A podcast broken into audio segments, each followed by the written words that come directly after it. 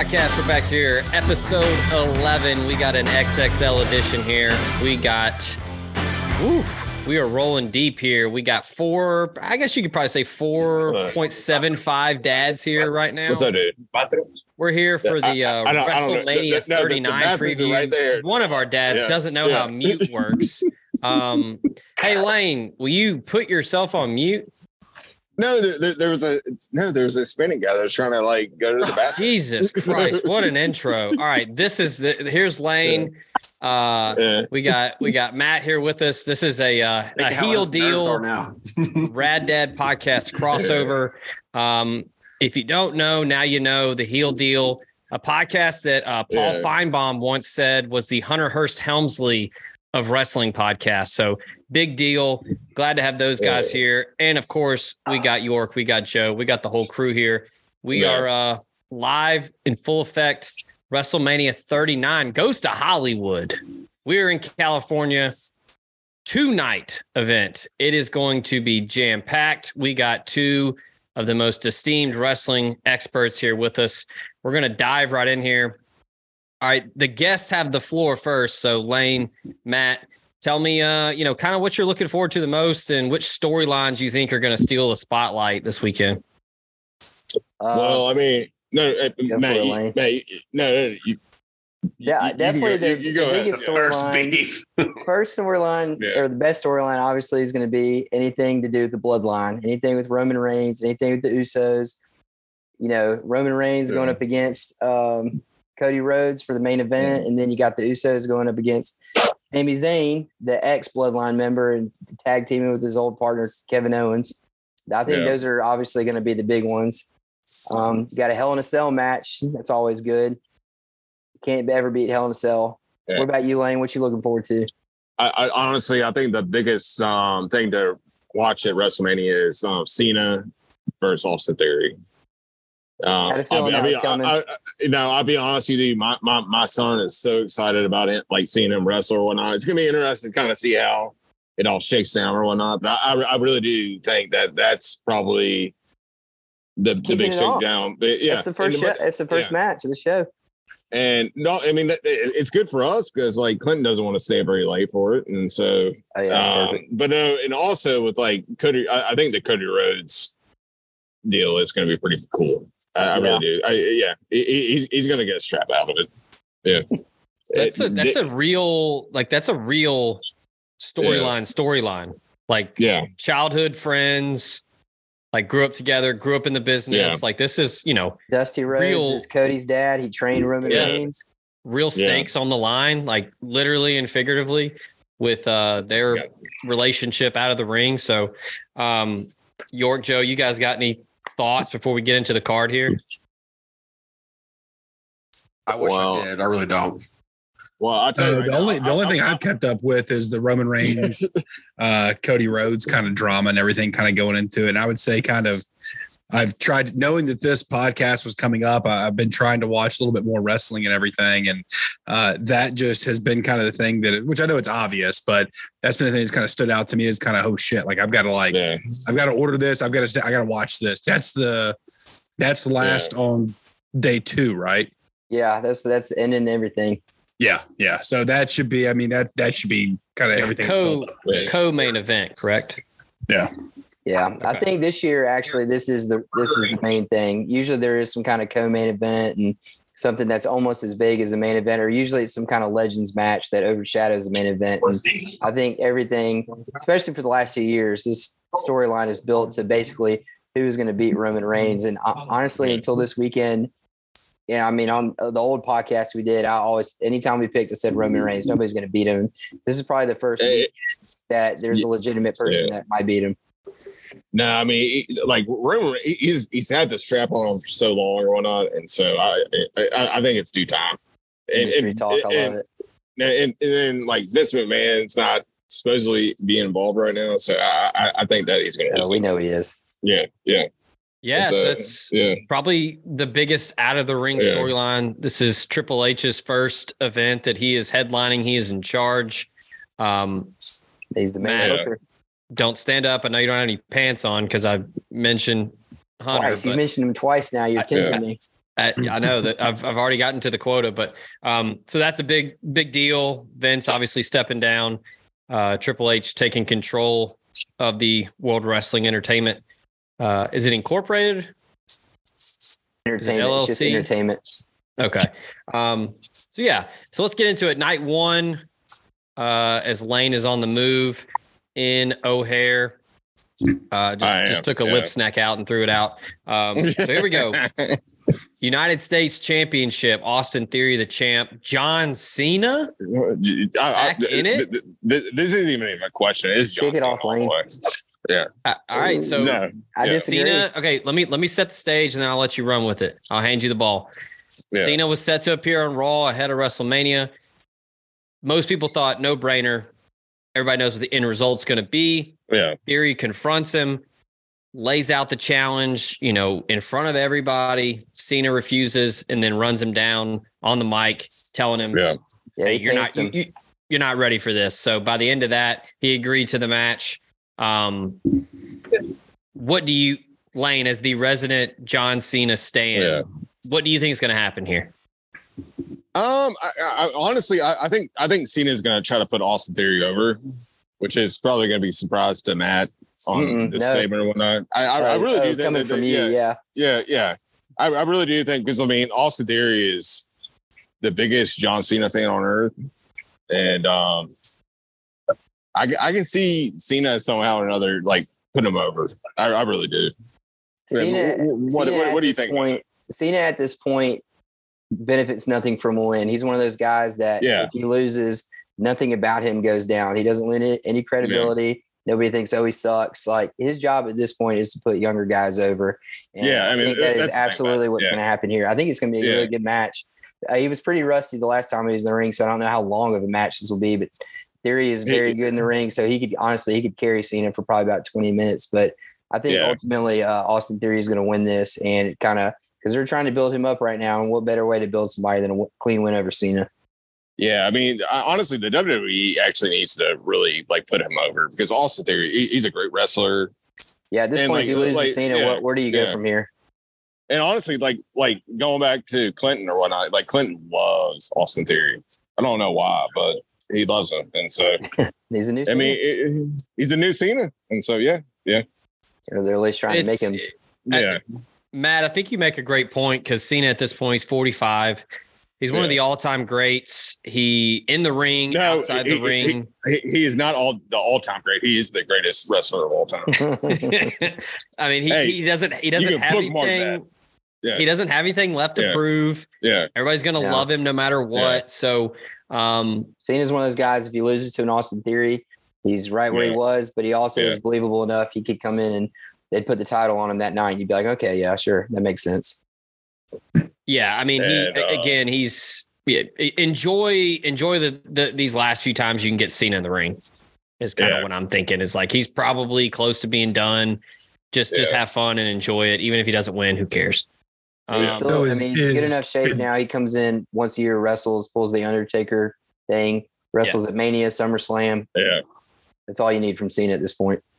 So he's almost Yeah, like kind of like a, in a Tiger Woods situation where he's going to play the majors Yeah, and come out there and kind of do his thing and kind of almost this point- support the sport. Yeah.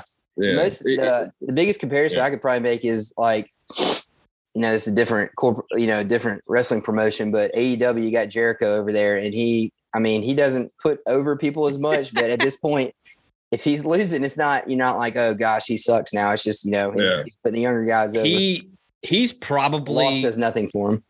Chris Jericho is probably one of the most dad wrestlers right now. Like his his Yeah. dad bod is next level. Yeah, He still Yeah. he still can get it done. yeah. well, he. I, He's I, still, I'm, I'm, I'm telling you right now, Adam York's dad bod is non-existent because he, he looked like John Stamos at um, freaking Kroger. the other day. There it is. I, apo- I Um, apologize for bring it. AEW on a WWE centric podcast. Yeah. We next won't do that thing again. next thing you're gonna do is bring up NXT or something.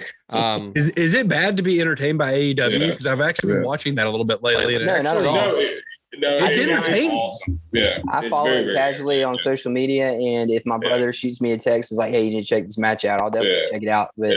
I'm I am a WWE loyalist, and I will I will be watching was- Hey, forever. A- amen to that too. I was gonna mention that. right, I feel like I feel like there's no beef there with like merging companies. Like I feel like Yeah. a lot of WWE people like Well. what AEW does. It's it's a different crowd for sure. It's a different crowd. It's more kind of people that liked indies and and more wrestle centric stuff. There's a lot more Yeah. wrestling on that show, whereas WD, WWE storyline driven and they have kind of a they have a plot line, whereas AEW is just throw some guys out there and put on really good matches. Well, yeah, the, the mic work in the AEW sucks. I will say Yeah. that much. It's not. Yeah, there's no storyline. So- they really have no direction as far as who's carrying their title. They kind of got a good program going right now with MJF, but um, they never really. There's not just like a end game for anything. Yeah. So what you're saying is like WWE is more SEC, AEW is more like Sunbelt. Ooh, they're better than Sunbelt, but Okay, so like American. I would say they're probably honestly they're probably Big Ten at this point because they think that they're right oh. there at the at the level. that they're Joe never loves going the to Big be at Ten. that level. I was about Yeah, to say that, that makes sense, man. Three yards in a cloud of dust. Do you know where That's Clay a- Eleven is? Yeah, yeah. Lane, Is, is Mike, that what? All right, thank you. mute uh, I'm sorry. yourself when you're talking to. Jesus. No, I, I don't know. Like, Lane being Tom Hanks stuck in an airport is the best gimmick going right now. yeah. yeah, Well, I I mean, mean, that's- that's we, no. We're, we're talking about A- A- AAW, like wrestlers or whatnot. Matt Cardona is going to Whatnot, return to yeah. WrestleMania. this He's this a- he- podcast is off to a roaring start, and I can't wait to see it on YouTube with with Yeah. what Lane's got going on. Um, Matt, I'm, that's, I'm trying that's to find. The, I'm honestly trying to find the baggage claim. Right? that's honestly a great pull there about Big Yeah. Ten because as Sure. you know, the Final Four gets going this weekend. The Big Ten has not won a national championship in basketball since the year 2000. Wow, Hey, hey guys, I'm out. I You're appreciate out? it. I appreciate All right, the hey. love. Lane. One more. Yeah. What's your what's your what's your hottest take for WrestleMania 39? Matt Cardona is going to come back. He's going to win the WWE. You should have known better asking him that. You should have known. and then better. like, and then like Tigger's going to come back somehow. It's going to make a lollipop. Like it's going to be like, it's going to be like um out of New York, like being a Kroger. You know, like big liquor pizza. Yeah. that's, that's war games. All right. Whoa, whoa! There, there, there you are. Yeah, yeah, there you are. All right. All right, bye, Lane. Love All you. right. Oh, I see All right, you. buddy. See Be you, good. All right. All right. Bye bye. That was an all time performance right there. Still on. he still hasn't hung up. There he goes. All right. I love it. That was like I feel like that was like Gonzo journalism or like something like just Yeah, I mean just in your face like we were real life there. that was what did we think was going to happen? Yeah, Lane. He looked like Lane he looked like he was expectations. That was awesome. he looked like a Wall Street Journal reporter in the Middle East. I was hoping somehow he had found an Applebee's in the airport. he was like, "Oh, sweet, I found it." Oh God, yeah. I, So- kept waiting on him to be like, "There's a Chili's two in here." All right. Uh, next on the card, I love. Last time we did heel deal, Matt.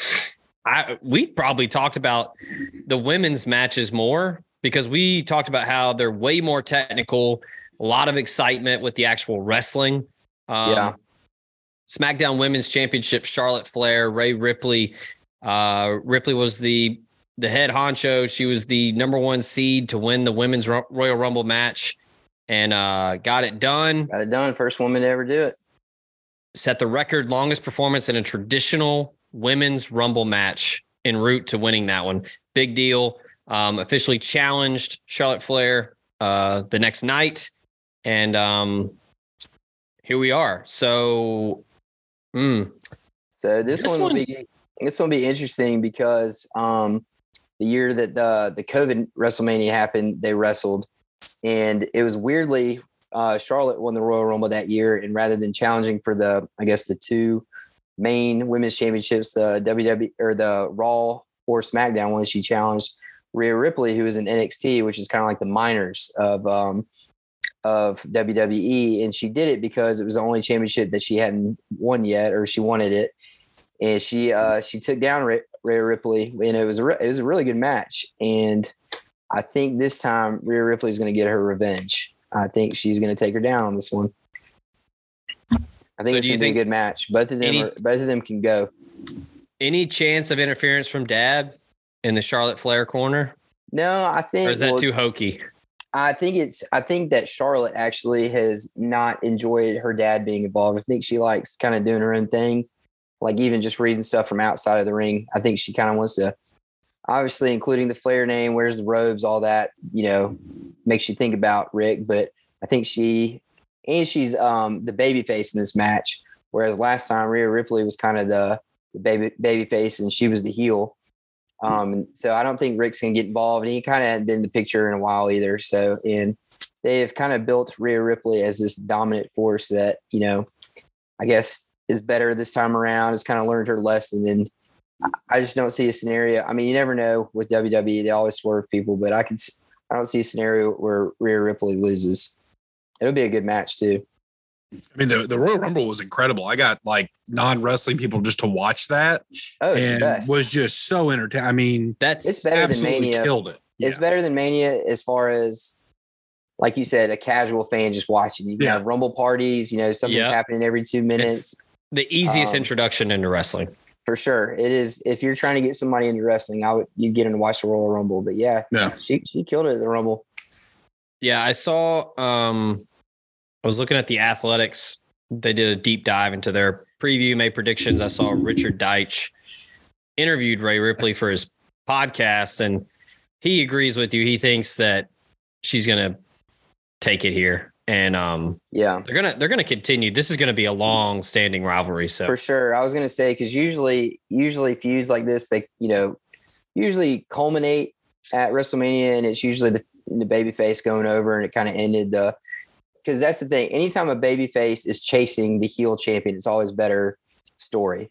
Like a baby face having the championship is kind of boring. I mean, mhm. it, it has been forever. It's always better when the baby face is trying to get the get the belt. But this time around, I th- I would think most most wrestling fans would probably want Rhea Ripley going over in this. yeah. All right. Um, next, This is weird going solo, not bouncing off a lane. uh, undisputed tag team championship. Usos, the champs, taking on Sami Zayn and KO. Um, now they've had their issues with the bloodline, but um, you know, weird, interesting dynamic here because Jay Uso stood by Zayn after he fell. Um, you know, had the falling out with the group. Took a while. Um, Took a while. He had to win. Sam. He had to win Kevin Owens back.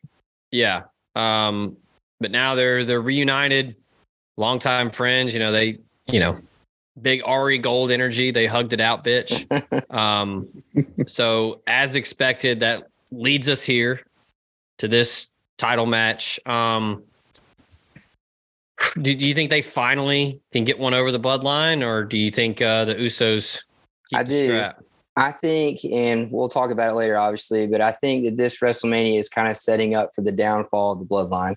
I think, I think that Sami Zayn, Sami Zayn, honestly, other than Roman Reigns, has carried WWE for the last probably eight or nine months. His involvement with the bloodline was a joke to start off with. You know, he kind of inserted himself into the group. And it's like they almost, he was such an afterthought. They didn't even think to kick him out or make him go away.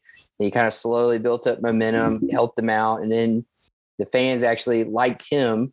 And it, you know, WWE has always kind of proven if the fans are behind it, they're going to keep pushing it. And his involvement with the Bloodline was great, and it became a point where he was getting so popular, he was taking eyes away from Roman Reigns. And They kind of played it up on TV. You know, Roman was getting jealous of it and all that, making Sami prove his loyalty. And they eventually Sami's actually the one that turned on them, but he was kind of pushed towards it, and they made him pay, beat him down, and they'd been beating on Kevin Owens for two years. So again, more callbacks, more storyline, and uh, Sami Zayn got kicked out of the Bloodline, had to kind of prove to Kevin Owens that they could be trusted again. And I think this whole WrestleMania has built it up for the, Bloodline all going down, and I think that Sami Zayn and Kevin Owens kind of cap off Sami Zayn's storyline um, with a win. All right. We got man. Seth Rollins, Logan Paul. not as not as fun now because Logan's brother has already taken an L. So he doesn't get to run around and act like a fucking loser. Um, I think they tried to bring him in for a minute, and it just it didn't it didn't take like everybody thought it would. So he's been gone ever since. We'll see. In, in the WWE, he wouldn't be pulling the strings. He wouldn't be in charge of who he fights as much. So yeah, he wouldn't Yeah. wrestle against like Doink the Clown and he wouldn't fight Ric Flair The right Bushwhackers. now. yeah. Yeah. uh, yeah, it's funny what happened when he actually boxed someone that was young and knew what they were doing. Um, And that guy wasn't even that good either. no, no, he wasn't. No. Um, all right, so celebrity appearances, uh, it's it's gonna happen. WrestleMania, they always have them. WWE Um, loves him. Now, I haven't seen him fight as much, but I do know you've said it. Lane said it. I've heard other people that watch wrestling have said that Logan Paul is actually surprisingly Logan Paul pretty can solid. go. Every match he's been involved in, he has done incredible. Say what you would So- about him as a person, um, he can go. That's what I Heard- heard. That like he right away like fits fits the Mhm. mold and like was made for that. Oh yeah, incredibly, Yeah. incredibly athletic. the way Yeah. he's already kind of a heel, anyways, in person, it just translates perfectly in wrestling. Was it, is he um, as naturally gifted coming into it as Ronda Rousey was? I would say probably more because Ronda is was sarcasm. She's awful. Ronda is not a good t- Ronda. Ronda could probably destroy in real life any woman in that company, Oh, of course. maybe. And then, uh, but she's not a great talker, which has always been her downfall. Is which why is like fans have kind of turned on her because she, you know, she couldn't talk her way out of a paper bag, but she can go in the ring. Whereas Logan Paul can go and he can talk, and he knows that the crowd loves to hate him and plays it up. So he's he's a perfect heel. I I was reading a couple previews and I did see somebody said that he's knocked out Seth Rollins a couple times with a single punch. Yeah, that's that's his big gimmick is that the you know it can change in an instant. One punch, that's all it takes. Yeah, his his prowess as a boxer, I, you know, Yeah, and and he's not even the boxer in the family, which makes no Uh, yeah. sense. whatever works. said that's that's air quotes for people listening, uh, just in audio format. yeah, Yeah, yeah, you, you'll see it on YouTube, but yeah, for the for the audio medium folks, yeah, I was doing air quotes. this one this one to me is probably the hardest call because Seth Rollins has a ton of momentum right now. His his new gimmick, he kind of started off as like a like a Joker kind of guy, just crazy and you know chaotic, and that along with his theme song, he's got like it's a very easy to sing along theme song, so the crowd does it like crazy, and they'll do it for five minutes into his matches. So he's got a ton of momentum, but I know just from how WWE has operated over the years and just from reading stuff online, like Logan Paul will probably be here for the long term, probably the next year to two years. And they've got to sell tickets to other big events. I can see Logan Paul beating Seth Rollins and doing something crazy at SummerSlam, you know, that involves the championship. But I could also see Seth Rollins winning because Seth Rollins has been in WWE. This, I think, is his 10th WrestleMania. He's beaten everybody. He's beaten Brock Lesnar, Roman Reigns, everybody. And it's hard to call. Like I could see them putting Seth Rollins over, but I could easily see Logan Paul doing something dastardly at the end of the match to to cheat and get one over on Seth. If Seth Yeah, is going to win clean, if Logan Paul wins, he's going to cheat, and they'll continue. They'll continue to wrestle each other. yeah, because I the one thing that I keep coming back to is, you know, Logan Paul came back from injury surprisingly in the He Royal Rumble. his ACL, and he was back in like three months. Yeah, I mean he was he was he was on that uh like He's a so Mario. Rogers treatment. Um so he comes back, It's eliminates that prime drink. Got him back. yeah, he eliminates Seth Rollins from Royal Rumble. Um so I feel like this might be one where Rollins gets it and the the feud just keeps going.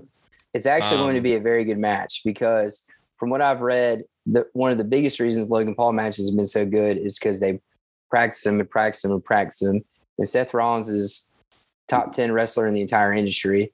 Logan Paul is athletic. And if they're caretaking and, and making sure Logan Paul looks good and everything, this is going to be a good match.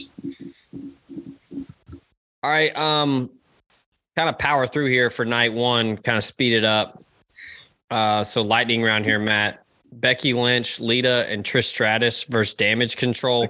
Uh, no brainer. When you, I got le- you got legends involved. Dude, I saw this on the card and I was like, oh, this took me back to like middle school homeroom. Yeah, Lita and Trish Stratus. yeah. There's a lot of Poster under your Trapper keeper. There was a lot of conversations at the lunch table about those two. Um, Yeah, there's no way that uh, Trish, um, Lita, and Becky Lynch lose. Not a chance. do you think that's for storyline purposes or they're just not technically efficient enough at this this point? Um, the other three, Bayley and uh, the rest of what is it? I think damage control is what. Yeah. that's what they're calling themselves now. Um, they're all fine. They're all good. Uh, um, the other two members held the women's tag team title, so they've been built as you know formidable people. But I mean, legends at WrestleMania I hardly ever lose, especially those two. Those two are about as beloved as it gets when it comes to legends, especially in the women's division. And then Becky Lynch is she's one of those people that could do no wrong. If they're Do you think they win? Yeah, absolutely. Okay. Right. Becky Lynch and then win. I hate to power through this one because man, heartstrings. Very excited for this one. Dominic Mysterio, Rey Mysterio. Long build up to this one. hmm Um, Rey left Raw for SmackDown to get away from his son. Now it's an official challenge at WrestleMania 39. Rey initially declined, and then um, you know you had the father son beef. He calls him out. Um, you had the whole you know Rey smacked him at uh at SmackDown, literally and figuratively, and then uh, accepted the challenge. So what do we? What do we think here? We think father or son? Well, it it's. I knew we were going to talk about this, and it was kind of tricky to think about. So Rey is getting inducted into the Hall of Fame, which they do that Friday after SmackDown. And at the time that they announced that, they had not said that they were going to wrestle. And I figured, you know, Dominic was going to have a run in and disrupt the Hall of Fame ceremony and his speech, and that would lead to a match at night two. Well, they ended up doing the match now and made it official. So I think he'll end up just having a normal Hall of Fame speech. I can see Dominic going over, and I may get some eye rolls from longtime wrestling fans. I can see this being a. This is such a reach. I can see this being a Bret Hart Owen Hart thing. Back in the day when Bret Hart Owen Hart wrestled at WrestleMania 10, nobody thought Owen would win ever. Nobody ever would do it. Bret was the man back then. Owen was just jealous little brother, and um, Bret put over Owen. Owen beat him, and it solidified Owen as a main guy for years to come. And I can see um, Rey doing his son a favor and cementing him as a legitimate guy, and or just making him even more hated by um, Dominic winning. So I think Dominic wins this one. All right. All right. Um, Hey, y'all aren't talking, Joe and Adam. Well, no, I was gonna say just in keeping up with it in the past couple months I had, like that has been like that's like an emotional storyline. Like when they're Yeah. in the ring together, like that, like that can pull at you a little bit. Like it's And it's it- almost disturbing in a way, like how good they are yeah. when they're they- in the ring together and they're going Dominic back. has sold it good. He he Yeah. really does make you think that he does, he does not like his dad. And you know, No, it's it's wild, man. and it, it calls back old storylines like back in the early 2000s there was this is the most ridiculous storyline ever there was like a storyline that revolved around the fact that eddie guerrero may possibly be dominic's father and they and and Rey, Rey Mysterio and Eddie Guerrero had one of the best ladder matches ever. But rather than a championship um, being hung above the ring, it was the like custody papers for Dominic. and they have called back to that storyline where Dominic has said things like, I think I may be Eddie's son. And then the other night he said, I wish I was Eddie's son. So just they've called back to a, you know, over 20 year ago storyline. So they've they've done this well. It's been a slow burn. You know, for months everybody wanted Rey to just pop Dominic, and he finally did it the other night, which set this match up on uh on the weekend. All right. Um, night two is pretty packed. We don't have to do it all, but let's kind of do the heavy hitters here. Um, probably one of the more entertaining matches in in wrestling uh, entertainment that you can get. Hell in a Cell, Edge, Finn Balor I mean, it's. I mean, what more do you want with a Hell in a Cell? You know, a straight up like I quit type type scenario here. Um, I I'll ask you because you you're the the the expert here. I mean, what's what's the vibe with fans with with Edge? Is he mostly predominantly loved? Because he kind of has some Yeah. heel to him, but he's got some appeal. I would well. say so at this point. So they brought him back two years ago. He won the Royal Rumble, and he kind of seemed destined to at least win the title from somebody. But unfortunately, that was also kind of coincided with the rise of Roman Reigns. And two years ago, nobody's beaten Roman Reigns, and it was bad luck for Edge that his return happened at the same time. And uh, he also won the. Um, he was in the Rumble the year before, came back to huge momentum. I remember like I've watched so much wrestling at this point, it takes a lot for me to get legitimately excited. And when he came back, I was pumped and everybody was pumped. And then he got hurt, lost some momentum, came back, came in at number one at the Rumble, won it, ended up losing to at Mania to Roman Reigns with Daniel Bryan also in the um, main event. And I don't think people soured on him. I think I think it was one of those things where he came back and I wouldn't say shoved down a throat, but they pushed him hard and he got they kind of turned fans turned on him a little bit then he turned heel and that's actually why this match is happening because when he turned heel he started this new group called the judgment day and he recruited a couple of people including Rhea Ripley and then Finn Balor joined it and they apparently outside of the ring they wanted it to become like a supernatural group and Edge backstage did not want to do that. And so they he said, I want out of this group. So they they all turned on him. Finn Balor and all them turned on him. Which and then Edge was off TV for a long time. And when he came back, he came back for his revenge on Finn Balor, which has led to this match. But I would say people pretty much I mean, Edge again, he's one of those guys, if he loses a match, does nothing to his his resume. But um, I think with this match, I think um, it just depends with Edge because there's always the rumors out there that he's close to retirement. So I don't know if he's. I don't think he'll retire after this weekend, but I can see sometime maybe like at SummerSlam or something. All that being said, I think I think I think Finn Balor wins this one. Okay. I don't really right. know why. I just I think Finn Balor wins this one, but I wouldn't be surprised if Edge won either. So is that is that so that's the second one you've kind of mentioned in terms of maybe leading into something like you know later on like at SummerSlam. They Is definitely that- start planting seeds here. Yeah. So it's kind of you've got two or three kind of in this that are going to plant seeds for later on down the year. for sure for sure Nice. like um the rumor well we'll talk about that later but yeah usually they start planting seeds for later down the line here at wrestlemania for sure Nice. and i i can see usually hell in a cell is a feud ender um usually whoever wins that it's over and they move on so i get i could see i could see edge winning and getting his comeuppance against the people who turned on him but I could also see Finn Balor winning, so they keep him strong and keep that group strong. All right. I heard you mention uh, like John Cena and Edge, like winding down.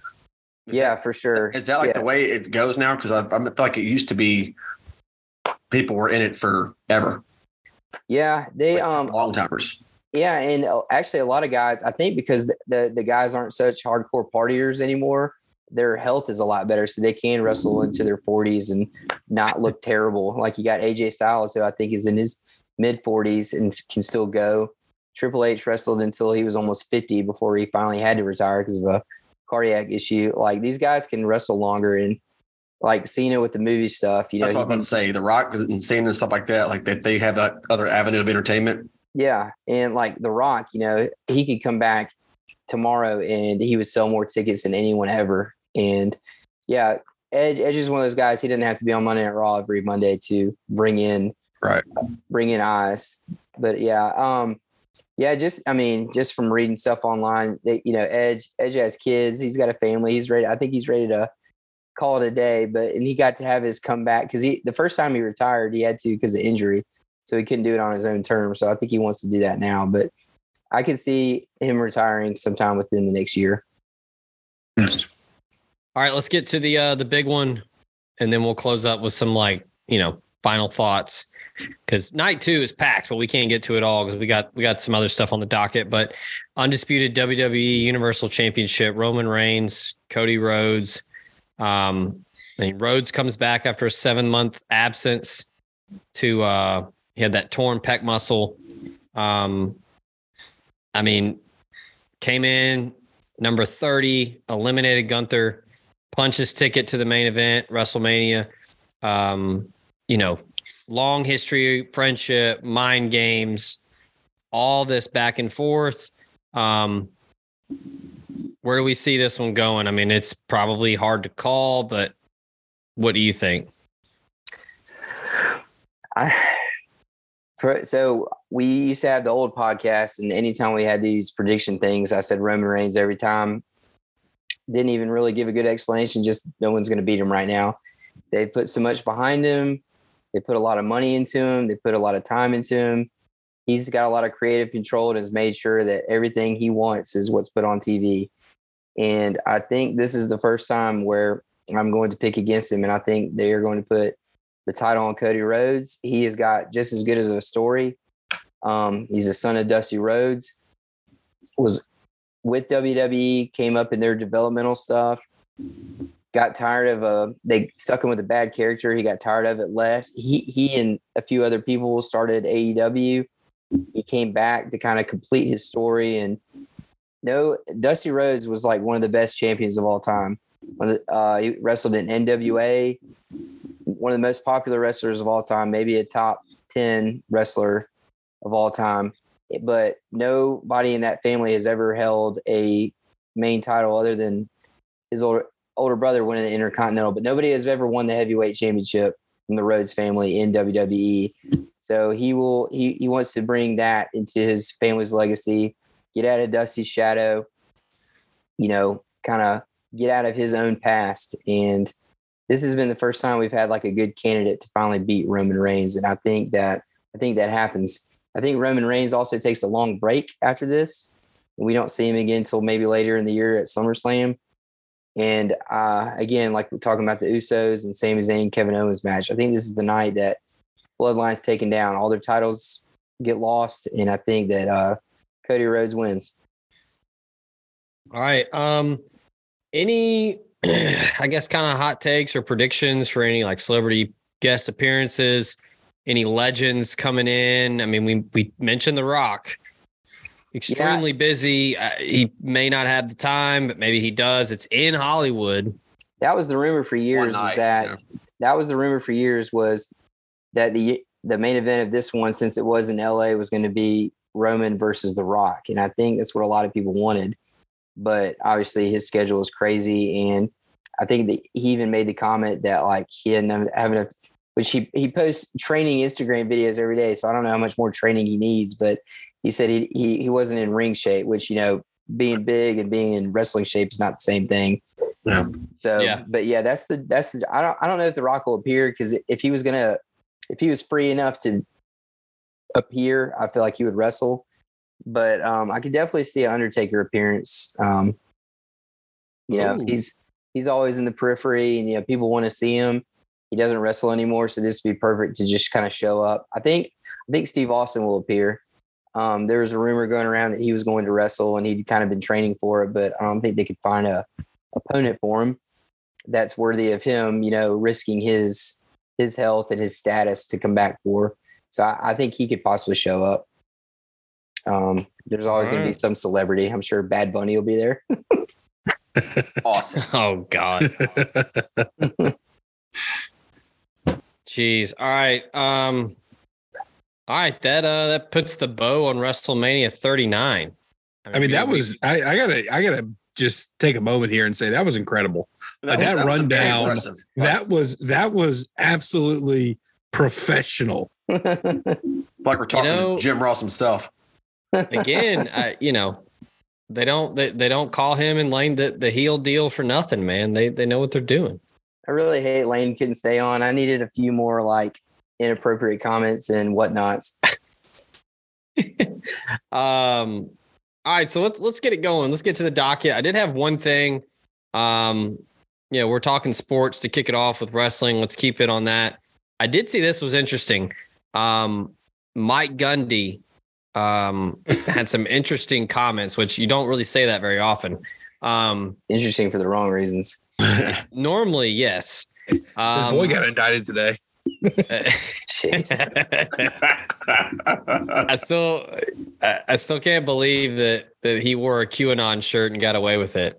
Um, but hey, that's show business, I guess. Um, he actually had some interesting points. So somebody was talking to him about the transfer portal. They were asking like, "Hey, do you have any solutions to like tone it down or maybe you know get people to chill?"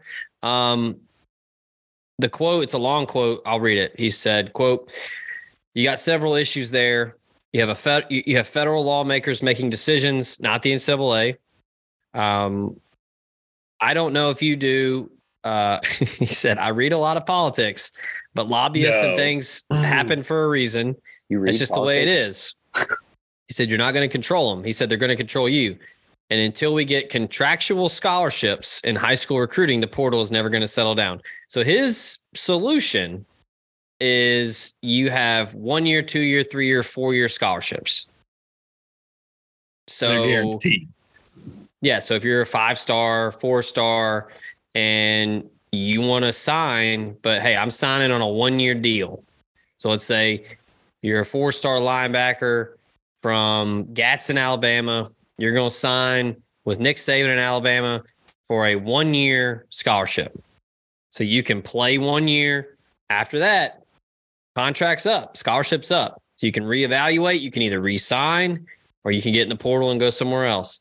Um, now, you know, on the surface, I don't hate this idea. It's honestly at this point, like let's call it what it is. The the portal is free agency. Um, I think he's on to something. Now there's there's a lot of hoops and a lot of red tape that the NCAA is gonna have to, you know, really muddy up with some St. Elmo's shrimp cocktail, but I don't feel like this is the worst idea. Well, I mean, and I understand I come at this from a rooting interest that is not as steeped in history and things like that as other schools. Oh, but now you Danny Danny Wimprine. but Hmm. at that point, why can't we just go the soccer academy route? And why can't we let NFL teams just have academies and bring kids in and pay them and get rid of the draft and get rid of the the antitrust exemption? Why can't we just have just complete autonomy? Like I I, I don't understand like why we just don't say, hey, other than the history, other than the history and things like that, let's blow it up. If you want to play college ball because you weren't good enough to get into the Falcons Academy system or the Rams Academy system, that's fine. But if you're good enough, you're picked up as a as a 14 year old, 15 year old. Your school's paid for, your training's paid for, you're paid, your family can make money. You know, at that point, just do that. Just, I mean, and it, to me, that fixes everything. I yeah, I mean I feel like colleges, especially some of those not top tier ones, but someone like like an Ole Miss or something, I feel like they would not like that because everyone, if you do go pick a school, is going to pick those big dogs. I mean, they're not going to want to. I don't want to throw any teams under the bus. They're not going to want to go under. You know, they're not going to want to go to the smaller schools because Yeah. it's almost like a JUCO thing at this point. Or, you know, if I'm going here, I'm probably not going to make it at all, kind of thing. Yeah, why would you sign a multi-year deal with Vanderbilt Yeah, when you think, hey, if I go to Vanderbilt for one year and show out, yeah. then I'm moving on onward and upward.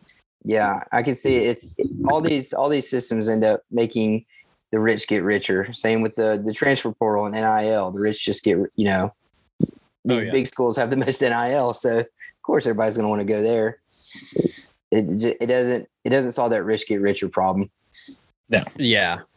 I mean that's that's the thing is like I you know I talked to a lot of former players and some of them are just like whatever that's show business like this is how it's always been but now it's just out in front and everybody sees it and they don't like it um I was talking to a guy that that he played baseball at UAB um and he was like, man, you know, it just kind of sucks. Like, um, he originally started his career at Ole Miss for baseball and then ended up transferring to uh to UAB. And he's like, yeah, you know, I, I pull for UAB. I'm an Ole Miss fan like my whole life, but I still pull for him. And he's like, it just sucks for programs like that, where if you get a guy that blows up and has a fantastic year, and then then they're gone. Yeah. I mean, um, we saw it last year. Uh, Jared Verse, defensive end, Florida State. Does anybody know where he was before he was at Florida State? Buffalo. Close. He was at Albany. Dang it. And it was in the Northeast. Well, I mean, even big school. I mean, ta- I mean, if you call Miss a big school, I mean, at the rumors at the end of the year where people were coming after Quinshon Judkins, we're an SEC school. We're having to worry about that. Oh, they absolutely were. I mean, And that's uh, Dusty May. We, we the Final Four. Dusty May was talking about that. He was like, people are recruiting my kids right now while we're playing. It's like we, we have the chance Yeah. to play for a national title, and kids are still going, ah, well, you know. greener. Yeah, yeah.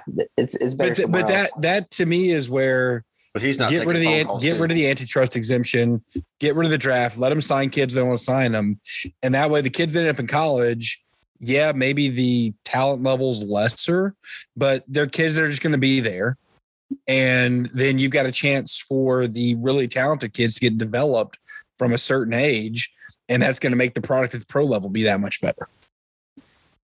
Yeah, it's. Yeah. I think at some point, everything is going to settle down.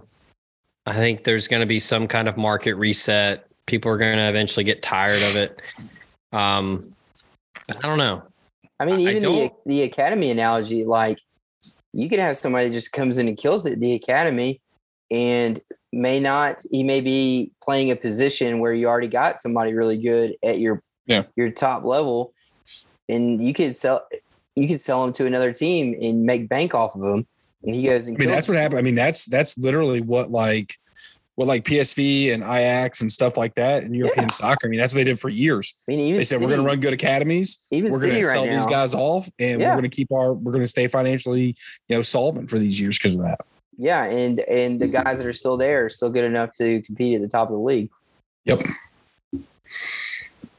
Yeah, I. There's no answer to fix it right now. That's for sure. Um, No, it's the rich are going to the rich are going to continue to get richer. I'm definitely pro the players getting paid because they deserve it because of the product that's put out. I mean, for years not making money off of it, but the NIL thing is it's wild. It is very wild. It yeah, it's It's it creates stability for the student, but it doesn't create stability for for a program because you're Yeah. just constantly fighting to keep that person there. it's the shout out uh, shout out Life Wallet. yeah. The roster turnover, man. I mean, Lane Kiffin talks about it all the time where you're having to you're you're re-recruiting your roster. It's and it, it's it's it's free agency. It's NFL free agency. Yeah. You hope, you hope your team keeps your favorite player. What I mean, was- hell, I when I was in Austin over the weekend at the OT7 event, um, I was talking to a recruit's mom, and she was talking about how she was trademarking like a nickname for her Yeah. son. Because she was like, I just, you know, Why not? at least at least there's gonna be something there. Like be unique, Why you know, not? stand out, but also like make some money. York, how much did uh did what's his name get from you guys? What was the deal that he got? Uh, Nico? Nico? Nico, yeah. I don't remember. Zach probably knows better than I would. I don't even remember. I think it was it was in the millions. Yeah, it was. Um was it six?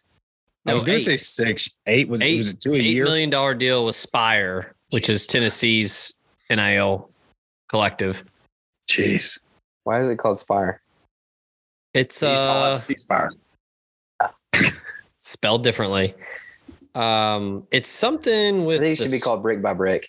It's like the in, the Inspire Collective. Ooh, um, Inspi- it's something. I feel like it's something to to come to Tennessee. do. It's something to do with infrastructure. Um, it's got to be something to do with like a building. Uh, oh no, it's uh, it's it's run by Spyre Sports Group. Ah, there we go. Ah, So that's okay. what it is. There Okay, you go. right. I was wrong. I thought it was something to do with with I the campus I didn't know. campus If that, buildings. yeah, I figured it was a monument or something. I think I'm going to Uh, donate a little right. bit of money to Memphis's collective when I get my season tickets. They're 50 bucks to him. No shit. Really help them out. I want my name on a jersey. All right. Um, uh, let's let's turn up the heat a little bit. Let, let's let's Oh. let's let's get the oven off broil. Let's let's get it baking at 550. All right, sports movie rankings. I look, you, we can do any sport. I love these types of conversations, these these arguments. What's a good sports movie? What's not a good sports movie? Because there are some what's the criteria? Are we are we going heartstrings? Are we going technical with like sports specific scenes, character development? What are we doing? Um, perfect draft here, gentlemen. Matt's new to the that's a program. yeah. We always do a draft of something on every episode. So we'll do round robin. Um, pick your favorite sports movie. Doesn't matter um, Ooh. what sport. Um, I feel like there's genres too. There's like It could be comedy. you got a Rudy, you know, that's that's uh kind of seated in reality, and then you've got Little Giants, which is Yeah. which is nuts. But I I honestly, mean, that was the greatest documentary I ever saw. in my I life. like Little Giants better than Rudy. So I mean, who knows? all right. Um, I mean, we all Rick know that, Moranis. that we're all we're all going to fight over who gets to draft the Legend of Bagger Vance. That's all we know. Well, Joe, we're gonna cut. We're gonna cut Matt some slack because he's new. Let him think a little bit. Ooh, York, you're on the hot seat. The clock is you- you're on the clock here. We're alphabetical order, so go ahead and give us uh give us your first pick. Take um, Kingpin first pick. God, what a good one. God damn. Love We talk ball. about bowling on the all the time on this show. I mean, the thing, and you nor- you normally not to offend you or anything, but you're normally pretty bad at these. I'm not, I'm that not was bad a- these, though. that's the whole a- thing. Like I'm not bad at these. Papa John's. That's all I got to say. Um, Papa John's, come that's on. good. That's a good pick. That's a great pick. Well, Papa Yeah, John's, yeah, that's- appreciate it. All right, out of the gates, big, big get there for the York team. All right, Joe, what do you got? Uh, Raging Bull. Ooh, One of my fa- one of my favorite movies of all time. and it's and it's like award winning. So Yeah, that that's just a. I mean, I know that it's kind of like Rocky Raging Bull for like boxing things a lot of the time, but I mean, Raging Bull is just. I mean, anytime a movie can take a person that's that bad and make you like kind of feel for him a little bit, like right. I was gonna say there's a Oh, lot of God. sports things going on in that movie too. yeah, just an incredible movie. all right, Matt, what you got? Well, I had a I had a pick, and then I changed my mind, and I think I'm going to go uh, Major League with my first one Ooh, because not only it hits on every level, it's comedic, it's you know the sports involved, but it also gets you fired up when they when when Tom Berenger gives a speech about let's win the whole fucking thing. I mean, how do you get any better than that? I mean, you get pumped up during a comedy essentially. I mean, it's got everything. Guys, I was hoping that was still sitting out there when I draft it again. Yeah, I figured I had to grab that one quick. all right. I look. I'm gonna go. I'm gonna go on the. F- When Wesley Awesome. Snipes is a background character, basically, Oh you, yeah, you got you, you got gold. Dude, hanging those gloves up, baby. Nailed them to the wall. I mean, fall, falling asleep and getting carried out and waking up and running a forty in your PJs. I mean, come on, Yeah. Um. All right, I'm gonna go on the peripheral here. Now it's probably gonna be respected on this show, but probably not on everybody's board. I fucking love this movie. And it is one where, like, if I ever think about it or if I ever see that it's on, I, it's appointment television. Blue Chips. oh yeah. which I mean, is just- great. It, I mean, it is such a '90s movie too. I was just about to say it's like peak mid 90s. It's such a period movie. I mean, Pete Bell. It The got Anfernee Hardaway drafted to the Magic. That is Uh, the reason he went to the Magic because he played pickup with Shaq, and Shaq went back and told his GM, "Draft this dude, not Chris Webber." Yeah. it, it has real life implications. I mean, you've got Nick Nolte. No joke, probably one of his best roles It ever. really is. No, dead serious. Yeah, he's awesome in that movie. I mean, come on. Neon Boudreaux. I mean, fantastic movie name. Shaq is incredible. Penny. Um, I mean, just When- the the locker room scenes are phenomenal. Like Who, who played when was kid that made the- in relation to when White Man Can't Jump was made? Because I feel like those were two kind of close to each other, and like those are two like epic, like White Man Can't basketball Jump was movies. 91 or 92. They were both early '90s. Or, 'Cause It was like tail end of the 80s. yeah, I Um, guess yeah. I was thinking Blue like Chips, 93, man. 94. I mean, just oh, it was so good. And then you, I mean, just, whew, I mean, you, you, you got, I mean, Matt already alluded to like the whole. That was when Shaq and Penny became friends. Yeah. Um, you know, Yeah, Bobby I mean- Knight's in this movie. Uh, Rick Pitino's in it. Like it's, I'm pretty sure Nick Nolte was based off of Bobby Knight's character. and I mean, come on, the hot headedness and all that. But yeah. Uh, Bob Cousy's in it. Oh shit, yeah. Ed O'Neill. The- Come on. an, an It's a brother. Who played the kid that uh well, I guess that was getting recruited? He was at the farm, had the hoop outside, like the little makeshift Um, couldn't miss. Oh, um, it wasn't Shawn Bradley. Um, no, No, no, it wasn't Shawn Bradley. fuck. What was his name? Um, here, give me a second.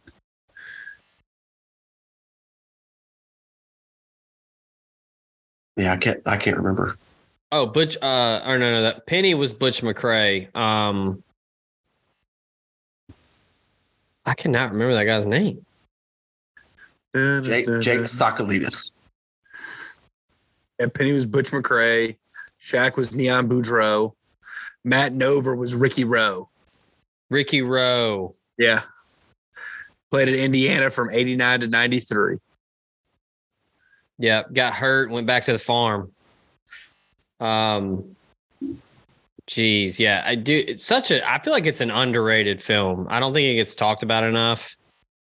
I thought Nolte was excellent.